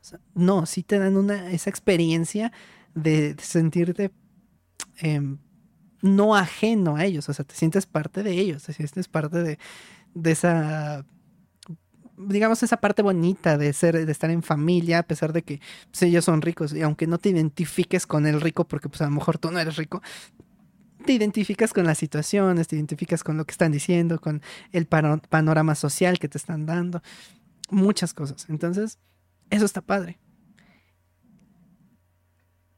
¿Qué pasaría si agarras la niñera y me quitas el desarrollo de personajes y nada más me dejan los puros chistes? Te aburres, porque aunque sean chistosos y aunque te, mantengan entretenido, no ves un cambio en los personajes, ves que es lo mismo, lo mismo, lo mismo, lo mismo, lo mismo. Entonces, algo así es lo que está pasando con ahora las series, las películas y, y, demás. En Azteca 7 en algún momento quisieron hacer la niñera mexicana y le salió bien lo estaban haciendo muy bien. Lamentablemente, la gente no le dio el apoyo. Ahí fue la gente, ahí sí fue la gente, no fue la serie. Y la tuvieron que terminar como dos temporadas antes. Le dieron un buen fin, le dieron el final que tenía la niñera original. Pero sí, sí le faltó esa, como que, ese apoyo. Pero lo hicieron bien. Los chistes estaban adaptados a México. O sea, adaptados a, un, a ricos en México. Estaba adaptado a la jerga mexicana de la época, que es que era creo del 2000, ¿no? Más o menos, 2005, más o menos por ahí, 2005, 2010. Sí, 2005, 2006. Más o menos. Ándale. Entonces, estaba, estaba bien, estaba bien hecha. Tú, notas cuando algo está hecho con amor, o sea, literalmente agarraron los personajes y los bajaron y dijeron, ahora vamos a adaptarlos aquí. No fue, ay, vamos a cambiar al señor Sheffield por alguien así para que, para que ahora sea más chistoso. No, no dijeron, ay, vamos a cambiar a la niñera por alguien más así. No, o sea, la niñera sí parecía la niñera adaptada a México el señor Sheffield sí parece un señor Sheffield como te lo imaginarías aquí en México. O sea, un rico aquí en México.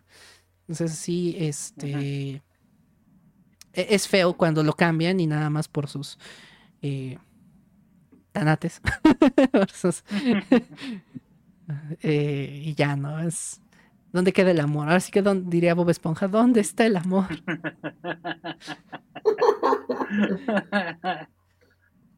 Y es que eso pasa no solo ahí, me, ahorita que dónde quedó el amor, bueno, dónde está el amor en las cosas, me recordó el último, el último juego de, no de Batman, pero del universo de Batman, de, ¿cómo se llama? Este, el de Suicide, uh, Suicide Squad. Ajá. Creo que es el juego, es, creo que es de ellos, en el que Batman está muerto. O sea, así es el inicio. Mm. el Batman del universo de Arkham. Y es que lo importante es que este juego solo está hecho como para que sea un juego de disparos sin historia. O sea, realmente la historia no importa. Entonces, pues, toda la historia anterior, supuestamente del universo de Arkham, pues está muy buena pero lo que están haciendo ahorita ya solo es algo como para tener microtransacciones, para hacer el tipo de juego normal que hoy en día existe. Así como el Rainbow Six, Rainbow Six Siege, que es pues un juego de disparos en equipo, está bien padre y todo, pero pues solo es eso. O sea, no está diseñado como para que tenga una profundidad de historia, solo está diseñado para que para que lo juegues un ratito. Por ejemplo, si no lo juego dos semanas, lo puedo seguir jugando al rato. Entonces, pues no importa. Y eso es, pues justamente, ya... Me, creo que la palabra que utilizamos la vez pasada fue memorable. Ese tipo de historias ya no son memorables. Ya solo son justamente para pasar el tiempo. Para mí uno de, mis juegos favoritos y que a mí me encantaba el Red Dead Redemption, el 1 y el 2, la historia es muy buena y por eso lo sigue jugando algunas personas a cada rato en stream o lo que sea, porque la historia es memorable, porque el personaje va creciendo a través del tiempo, a través de tus decisiones, sean buenas o malas, pero va creciendo a través del tiempo. Y eso es lo que muchas veces en los videojuegos de pues, comunes de hoy en día ya no ves ya no le ves ese amor a la historia que te hace empatizar muchas veces con los personajes. Tristísimo. Troste. Tristísimo, exacto.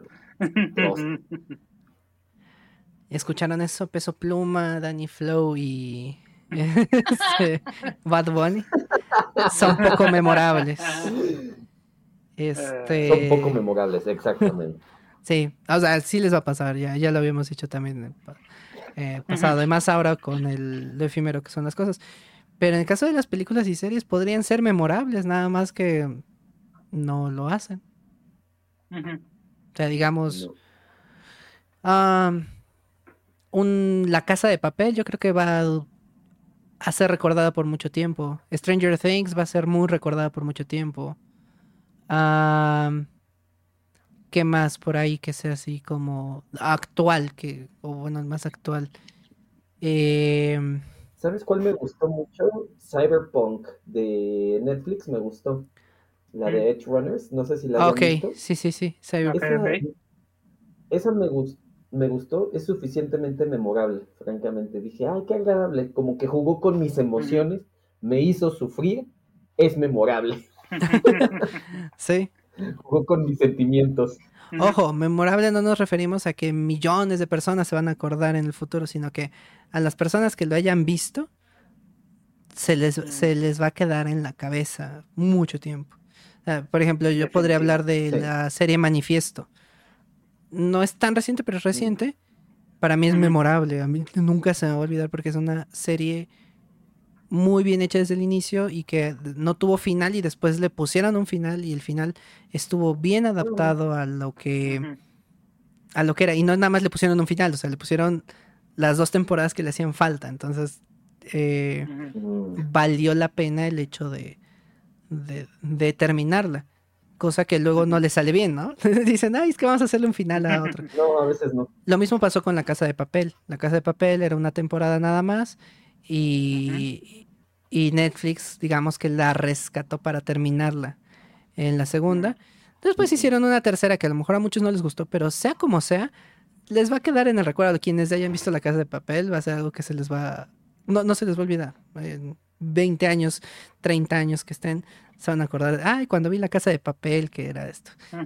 Este, sí, sí. Y tiene personajes también memorables, ¿no? El profesor es algo que no se les va a olvidar. Entonces es este son cositas de ese estilo. Star Wars, ¿no? Es algo que ya quedó, en, pues, pero ya tiene muchos años y que sigue en, la cabeza de todos, pero ahí sigue. Harry Potter, son cosas memorables. El Señor de los Anillos, son ese tipo de cositas para que vayan entendiendo así como que de, de épocas. Eh, como en su tiempo también fue la onda vaselina, Grease. en su tiempo fue Rocky, Terminator, este, Duro de Matar, ese tipo de películas de antes. O, si se quieren ir más antaño, este, a lo mejor un eh, Volver al Futuro, con los ochentas. Eh, no, no, noventas, no, ochentas o noventas. Uh, ochentas, es de la primera del 85. 85, ah, pues ochentas. Y así, o sea, y para atrás siempre va a haber algún clásico que que va como, como con respecto a la época, ¿no? Ahorita ya lancé así como que revueltas, pero cada época tiene así como que sus películas, series y demás memorables. Entonces, este, a Alf, ¿no? Una serie memorable de hace mucho. También bueno, sí. Entonces, este, cositas que a, mucha gente a lo mejor no las conoce al 100%, 100%, pero que se les va a quedar por el resto de las vidas. Ah, así que sí, sí, sí, acabamos en conclusión de que el criterio es importante, pinche gente.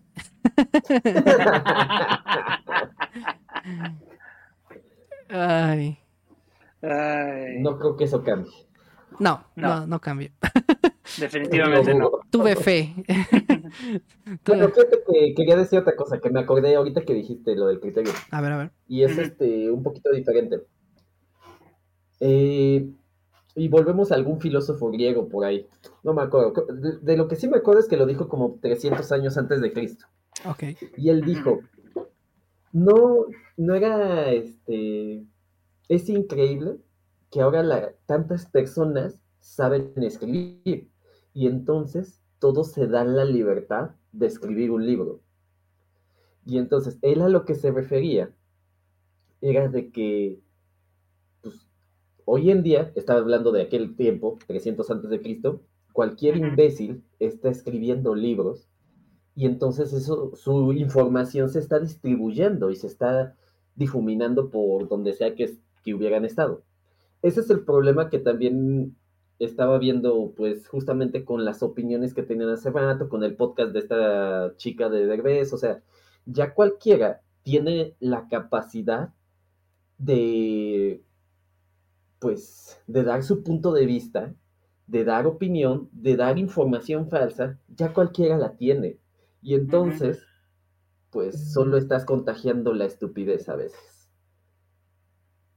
Nada más eso. Para quien no haya entendido la frase que dijo Charlie, y para gente, este, digamos que a lo mejor, ay, es que yo no leí filósofos, así, que, que habla así o que se escucha así cuando habla con gente, este, eh, la frase puede ser equiparable a eh, la frase de Gusto en Ratatouille, cuando dice que cualquiera puede cocinar y después eh, se da cuenta este, este crítico que dice, sí, no cualquiera puede cocinar, sino es alguien que tenga la capacidad de cocinar, va a poder cocinar, es decir, puede venir de cualquier lugar, pero siempre y cuando tenga, tenga esa capacidad de hacerlo esas, digamos, ganas, pero también la capacidad técnica y demás. O sea, aquí se engloba toda esa parte de saberlo hacer, ¿no?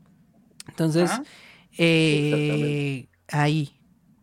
Sí, esa frase de gusto también es muy bonita. Es, muy parecida a eso. No es que cualquiera lo pueda hacer, exactamente, no es que cualquiera lo pueda hacer, pero pues puede venir de cualquier lado. Eso es. es como no discriminar el hecho de que a lo mejor una persona que tenía pocos recursos y demás, puede ser que lo, lo, sepa hacer mejor.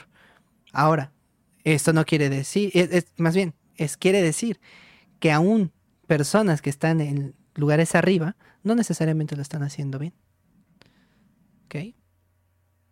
Como de como, como, Disney, como, Universal, como, muchas, como Fox, como muchas otras empresas que están ahí.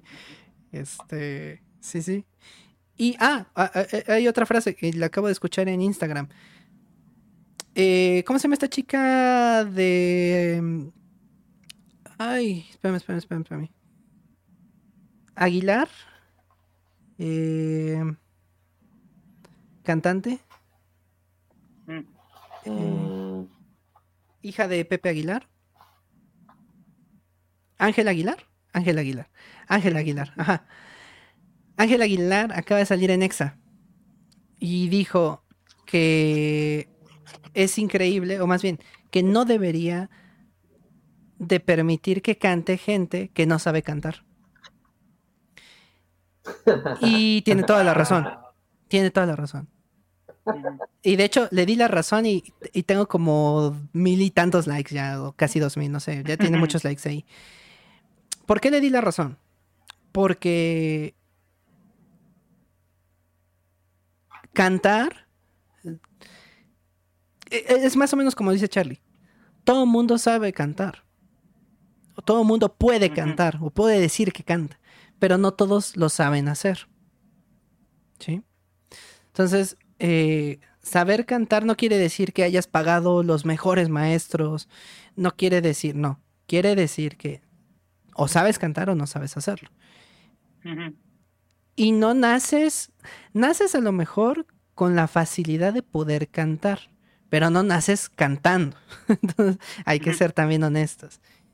Todo se tiene que pulir y todo se tiene que aprender.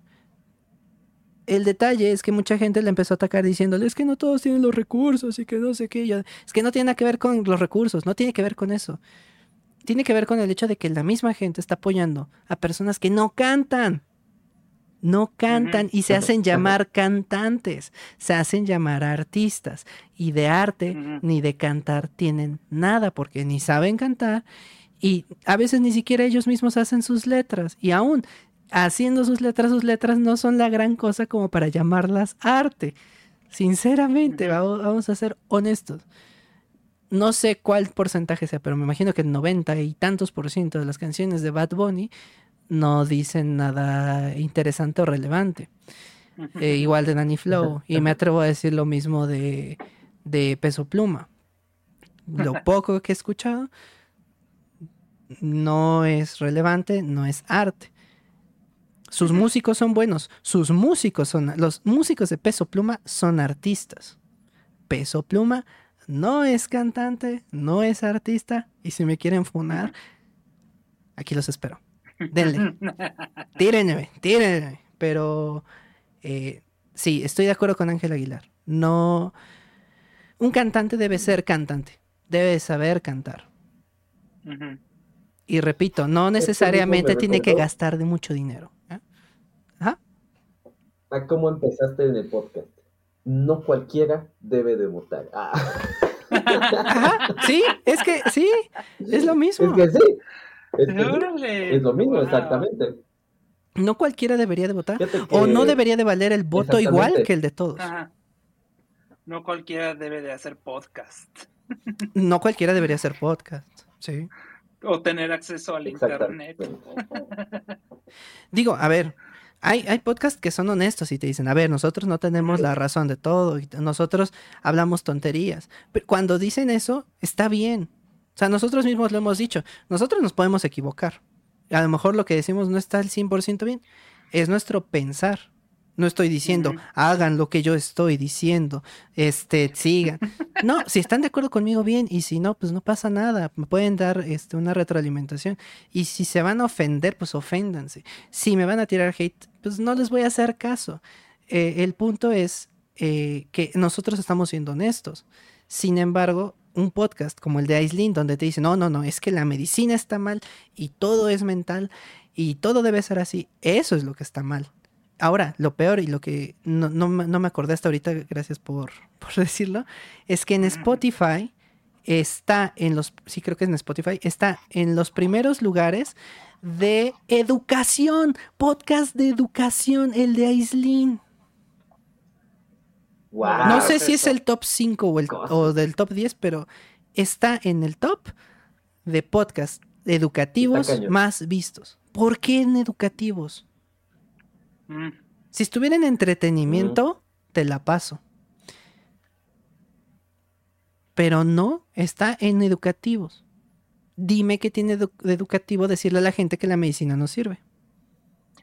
Creo que justo va con la con la mano de lo que yo dije hace rato también, de que hoy en día está muy sensible y muy este, en tendencia este tipo de temas de mentalidad, de, este, de energía, del zodiaco y ese tipo de cosas. Entonces, este, obviamente, muchas personas son muy vulnerables a ese tipo de cosas y pues lo toman como educacional. Wow. Si tienen nunca así algo que creen los horóscopos, mándalo a la B. Este. Me gusta mucho el meme que dice: Oye, mamá, ¿a qué hora nací? No, hijo, no te metas con esa, con la que te preguntó eso. sí. sí. Ay, Dios mío. Es que digo, una cosa es que a lo mejor creas un poquito, que seas un poquito así, pero otra es que te metas y que digas, no, es que así como dice el horóscopo, así como eh, piensa fulanito, o sea, no. Sí, no, no se enajenen en ese aspecto. Pero sí, es, es lo mismo. Vamos a hacer un, recuento de que sí, yo empecé diciendo el voto no debería valer lo mismo para todos o no todos deberían de tener el mismo porcentaje de valor al momento de votar, que es equivalente a no todos deben de no todos deben de cantar si no son cantantes y el no todos deberían de tener un podcast cuando ni siquiera se tiene un poquito de Em, ¿cómo se podría decir? Respeto de, a la audiencia cuando, sí, cuando quieres imponer lo que tú crees sobre la realidad o sobre el conocimiento que ya existe. Entonces, sí, es equivalente todo y sí, no, no debería de, de poderse hacer pero pues nosotros no podemos hacer nada, nosotros solamente podemos dar nuestro punto de vista, ya dependerá de ustedes si ustedes lo esparcen, si se lo dicen otras personas, si comparten esta idea igual que nosotros. Pues a lo mejor, no digo que eduques a las personas, pero que les puedes decir a las otras personas, oye, ¿no has pensado en que esto podría ser así? ¿Saben? Eso, eso sí ayuda ayuda poquito a poquito, porque la gente empieza a esparcir una idea distinta, empieza a preguntarse y cuestionarse, eso es lo padre, que se cuestionen y que digan, ay, sí, ¿por qué me gusta esto? Ay, sí, ¿por qué sigo a los demás? Ay, ¿por qué no, por qué hago todo esto así? Ay, ¿por qué esto que critico no lo, por qué me lo tomo tan personal? ¿Por qué esto que sí me está afectando no lo tomo personal? O sea, es que a veces hasta es así contraproducente y no nos damos cuenta. Es importante. Sí. ¿Algo más que quieran agregar? Mm, no, ¿por qué no? No se crean todo lo que dicen todos los podcasts. Sobre todo si dicen de que la medicina es basura. Sí. Bueno, no crean todo lo que ven en internet en general. También. Es más, a nosotros tampoco nos creen al 100%, o sea, eh, escúchenos y, y, si ustedes comparten algo, pues está bien. Y si comparten todo, qué padre, pero que sea porque ustedes quieren, no porque nosotros lo digamos. Ah, ya, si me quieren ver como su Dios, pues yo adelante. Ah, es cierto, no, no debe de ser. Es que ese es el punto. Deben, deben de tener precisamente el criterio de discernir y decir, a ver, a lo mejor sí estás de acuerdo en todo y está bien, es válido, pero que tú estés convencido de eso y no que te convenzan de ello. Esa es la diferencia. Y pasa con todo, ¿eh? Podcast, TikTokers, influencers, artistas, cantantes, familia, todo, todo, todo. Todo. Todo. Así es. Así que eso. Y como mensaje subliminal, Iván Etniog, Iván.